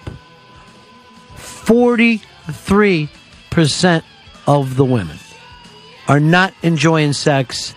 10% of the women out there have fucking given up completely.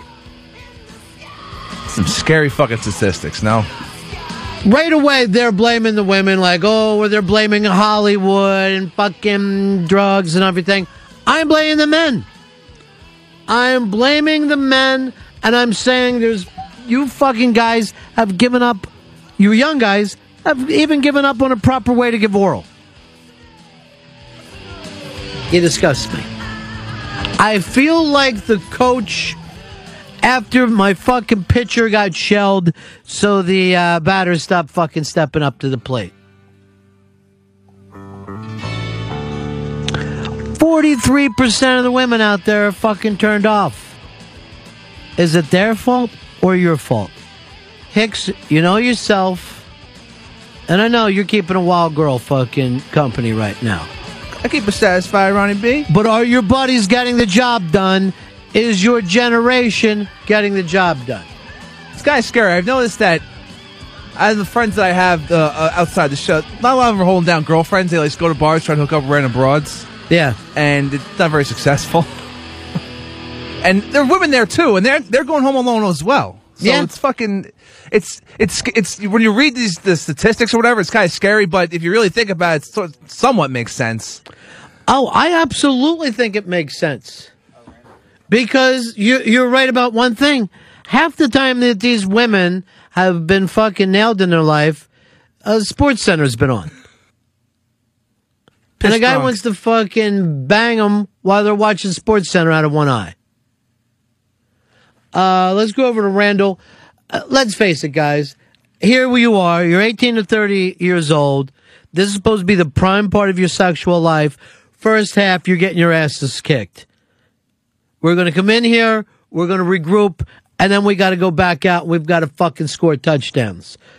Uh, Randall in Boston, you're on the Ron and Fez show. Sorry about you at work, Ron, but you really touched a nerve with me. I, I see this every day with these kids that do this Facebook bullshit and my face and all this texting shit. They don't know how to talk to people, let alone women anymore. and yet, and yet they're more connected than any before, and you're able, because of those things, find out more about women than ever before. But they're not actually talking to the women. They're talking to a, to a keyboard. So you're blaming it on the computer. That's the reason why 43% of the women out there can't be satisfied. I blame Al Gore for coming up with the internet. All right. 866 Ron Zero Fez. 866 Ron Zero Fez. But I'm going to tell you something, gentlemen. If you're between 18 and 30, I don't know if you want to call today because I'm fucking disgusted with you all. I hear a lot of talk about OK Cupid and fucking Match.com and J Date and just nonstop. Just if it's they're not getting drunk at a bar trying to pick up random broads there, it's online. J date should be, you got an endless supply of Jewish chicks. Jewish fuck fest. You should be getting fucking nailed 28 out of 31. Um, John, Alabama, you're on Ron and Fez. Hey, Ronnie, I agree with you, buddy. Yeah. Um, why would you pursue a woman all evening just to be shut down and spend all that money when you can just go to your computer and just jack it right there? This is the exact thing of, uh, uh, and I go through this with Hicks and Dave. They brag about the fuck, the point that they can jack five fucking six times a day. In the meantime, you're not going to find a pussy as tight as your fucking fist. You're taking yourself out of the game, my friend. I know. It's sad. It's a fundamental fuck up. You're taking yourself out of the game. Kind of I don't even want to fucking too. talk to some of you guys right now. Oh, come on. I don't even want to deal with some of you guys. Tony, in Ontario, this isn't, you know, and Canada isn't any better.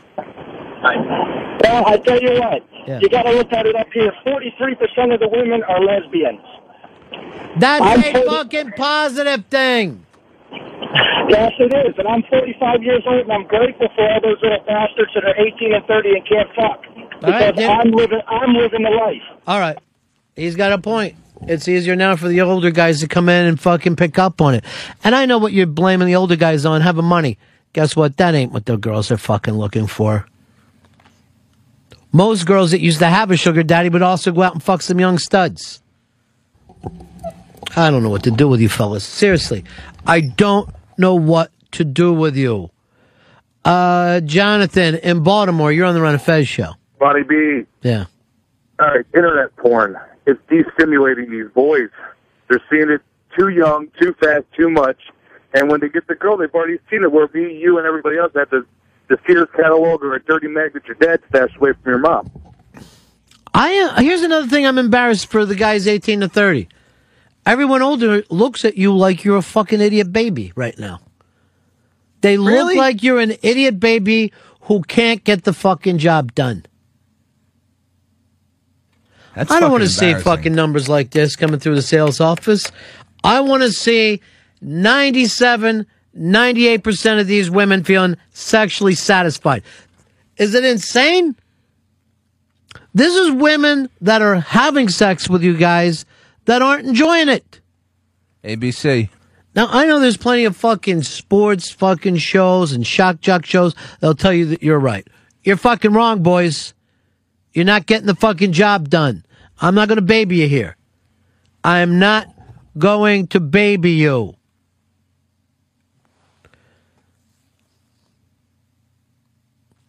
Um, Karen, New Jersey, you're on the Ron of Fez show. Hi, I agree with you, Ron. Mm. I lived with a guy for 10 years who didn't know how to do oral sex. I thought I hated it until after I left him and found out I liked it. You just got to know what you're doing. Take some time, find out what the girl wants. It's not all about you. So what was he lapping down there like a dumb puppy? Yeah, He was more like a snake or something. He didn't know what he was doing. Oh, he's snaking around like a big dummy. Uh, so you're agreeing with this. You're saying that the women that are turned off, and we're looking at 43%, you're saying it's the young men. I, I think it is because I didn't even think I liked it. I didn't want him to do it. I didn't think I liked it. And he used to tell people, I'd do that, but she doesn't like it. I do like it. I love it. He just didn't know what he was doing. All right, thank you very much. There you have, there you have it, guys. You want to go through life not knowing how to please a woman orally? It's up to you. I had a buddy ask me where a clit, where, where the clit was once. Oh my God! I'm not. I'm not kidding. He asked I would have taken that fucker out uh, fishing on a Fredo boat. I was seriously. I'd say, quick, say a quick prayer. You catch a fish. One in the back of his head. Um. Let's go over into Melanie. Melanie, you're on Fez. Hi, Ronnie. Yeah, how are you, darling? Good, honey. Just one observation. What's out there for us girls is is divided in threes, basically. One third of the men, mostly gay. The second third care more about themselves than the girls. Mm-hmm. And the last third doesn't care about the way they look. And they think they're a hot catch. They'll only look at the girl who's thin, who looks good, who's happy, who's fun, and they look like crap. And that's what we have to choose from. And that's why we rather watch TV than have sex with them. Fellas. Jesus. The numbers are in. At your generation, we've gone from the fucking g- greatest generation that won World War II, beat the fucking Nazis, rebuilt Europe, to the fucking lamest generation, We sleeping in their mom's basement, not are you knowing how to talking eat pussy. Got Facebook. It's too much highin'.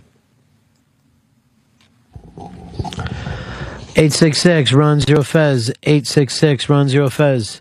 John, what can I do for you? Buddies. Yeah. Uh, I really believe that uh, some of these girls are seeing everything on TV and in life, and they want the fame and the glory and the cars and the house. They're just constantly looking for greener pastures. And John? Yeah. All that would be true, and it may be true, but it still means you ain't tapping that ass. Why don't you fuck her six ways to Sunday and say, get up and leave me for whoever you want to. But 20 years from now, you're going to be with some mutt remembering the way I fucking banged you all over this place. You'll be getting off still fucking thinking about that. Have a little pride in your lovemaking skills. Oh, just- guys, I don't look. I don't want. I don't want to see these kind of numbers. This is embarrassment. These numbers can't be right, Hicks. And when you go back and crunch them again. All right. Um, Dave, Michigan, you're on Ron Hey, Ron. Yeah. It seems like uh, guys these days are afraid to talk to girls about sex. Like uh, they won't just sit there and say, you know, "Eh, are you even enjoying this? Are you not enjoying this? Or things like that. And uh, you know, I think that's part of the problem. So the the reality is that men used to teach women how to do it. You would find a nice girl and you'd say, "Here's how it's done, honey. I'm going to teach you this and get and perfect it." But now you're coming in sometimes dumber than her. You're fucking nuck dragging in there. The only thing you have in your background is some fucking rape goddamn videos that you've been watching online. Afraid that your fucking dick is too small because your fucking cock doesn't look like the head on the on the end of a fucking leg. Ah, I don't know what to do with you fellas. You're turning fucking women off. You're turning a generation of women off sex.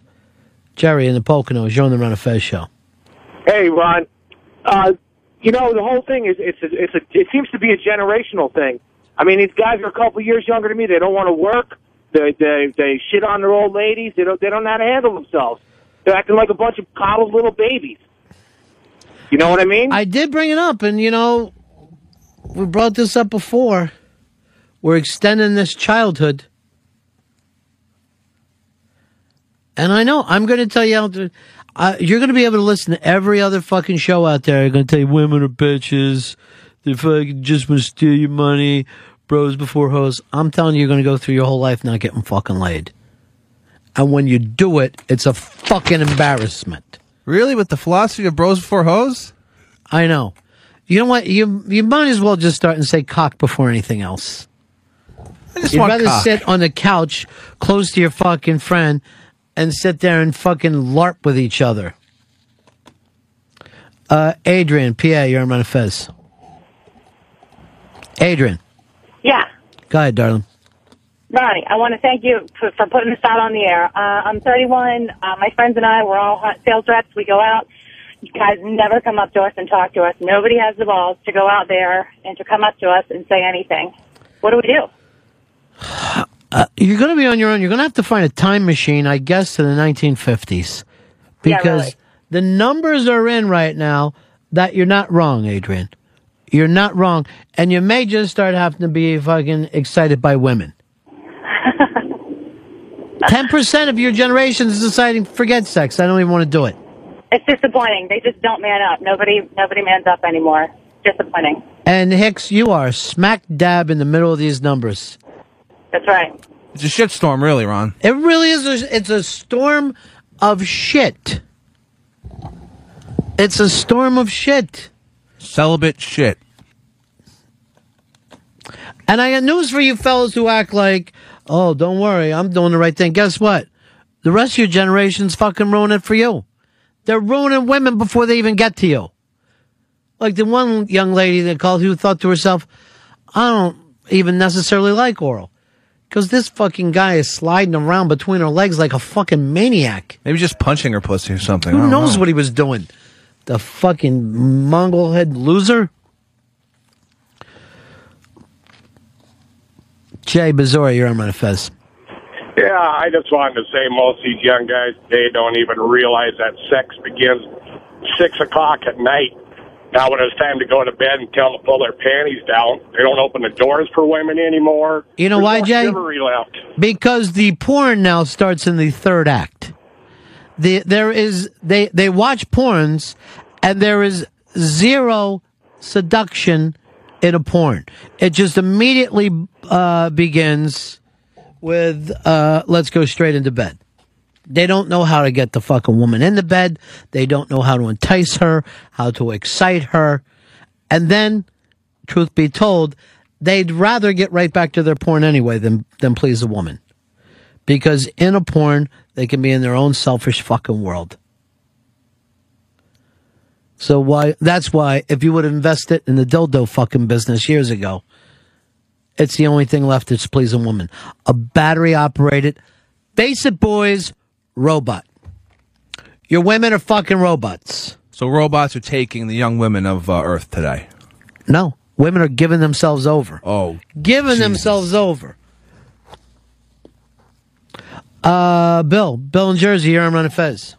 Hey, I uh I was divorced. I just got divorced. I was married for a while, and uh, half half the chicks I I get with, they uh, you know, they they like getting their pussy. The other ones, they they got they get vibrators. Half of them got vibrators, and they don't. That's all they can get off on is a vibrator. They can't get off on nothing else. And that's it. And, and and the reality of it is, and it's a very interesting fucking thing, Bill, and no one talks about it, but it's because they, and I'm going to blame women on this, they and their men don't want to take the fucking time to anything besides the vibrator. What's your fucking hurry? You don't have an hour or two to kill to try a little fucking experimenting? You do. You do. This thing that we're talking about here should be fun. We want to come though. I know you do. You want to come within fucking. This thing has now become the hundred meters. You don't have. It is not a fucking race to see who gets off the fastest. MJ, you're on the Ron of Fez show. MJ New Orleans. Yeah, uh, Ronnie, I'm 41. I was just talking to like some of my younger nephews and cousins. The irony is, that the girls seem to be in college and stuff a lot easier, for for, you know lack of better words, than they were when they, when I was in college.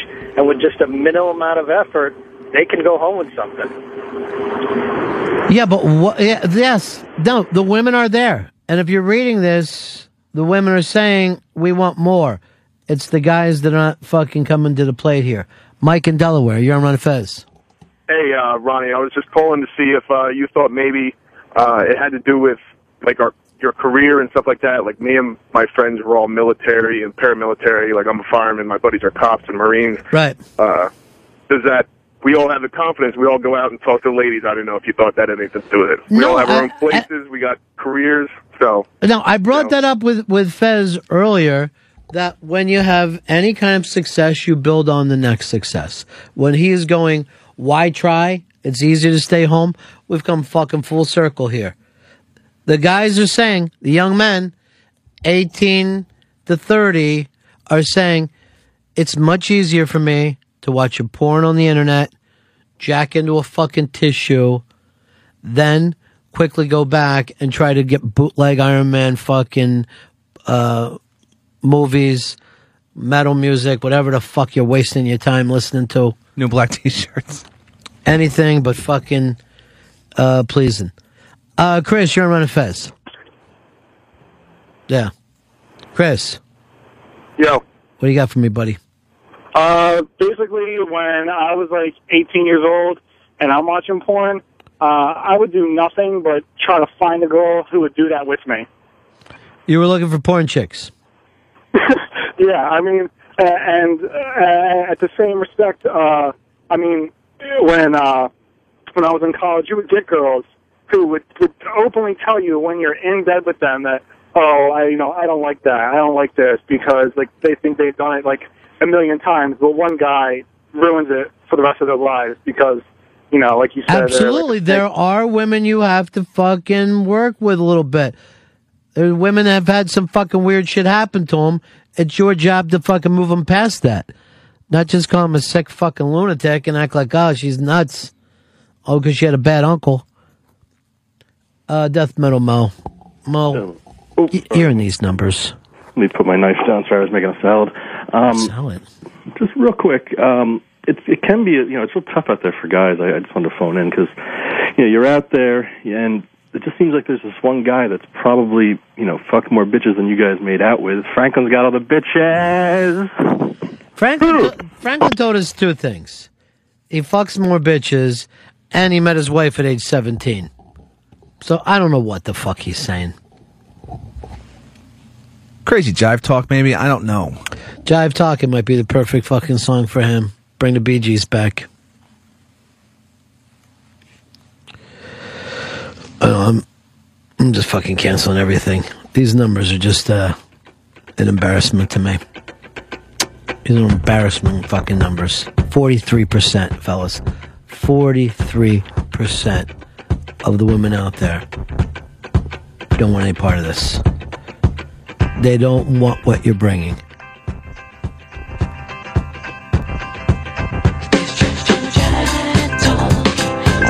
Here's Frank, Michigan. You're on Ron Fez. Ron, I want your opinion on this because we were talking about the same thing the other day. You look at the cultural icons through the decades in movies, and this is where kids pick up a lot of, especially white males, what they want to be. You look at the 50s, there was the James Dean. You look at the 60s, there was Steve McQueen. You're just playing jive talking John Travolta. Look at the movie Kick-Ass you were just talking about and the character of Kick-Ass himself. I think a lot of these young kids are looking at these people in movies and they emulate that. We've seen that in society through the years, decade after decade. What male role model could you say that the, that the young kids look up to nowadays, under 25, from this country that's not Australian? Well, that's act- I, I will tell you this. It's very true that you brought up the thing. But the other part of this that gets to me is that guys let themselves be called fanboys and fucking say, I'm a fanboy and I geek out for it. And I go, why do you fucking say that to yourself? Oh, I like to take the power away from them and give it to myself. Why the fuck would you? Bruce Springsteen in the Promised Land song, I ain't a boy, I'm a man. He fucking put it out there people did not want to be referred to as a boy, even when they were fucking boys. You could get you you could get fucking in a fight calling someone boy. That was the whole thing of the civil rights movement. Don't fucking call me a boy. I'm a man. Now, 35 year old guys, I'm a fanboy. I'm a fanboy, and. Uh, this motherfucker today calling up about um, the kid from Austin calling up. When you see Scarlett, you will come in your pants. No, I won't, motherfucker. Not fucking going to jizz from seeing a fucking woman. That's nothing to be proud of. All right, don't listen to me. Forget what I have to fucking say. No. 43% of the women are out there, guys, telling you that you're dog shit. Now go turn on a fucking sports station and fucking listen to people talking about fantasy fucking drafts. And that women are fucking assholes and we need to stay away from them. Bros before hoes. You got the worst fucking numbers. And Mitch and Murray sent me from fucking downtown to tell you right now, you are shit. Numbers like this come back shit. That's because you are shit. You see this watch? It's worth more than your fucking car. That's who I am and your shit. Come on, boys. Let's bring the fucking numbers up. Tonight, grab that fucking woman of yours. I don't give a shit what she looks like. And turn her out. Turn her the fuck out. Report back tomorrow.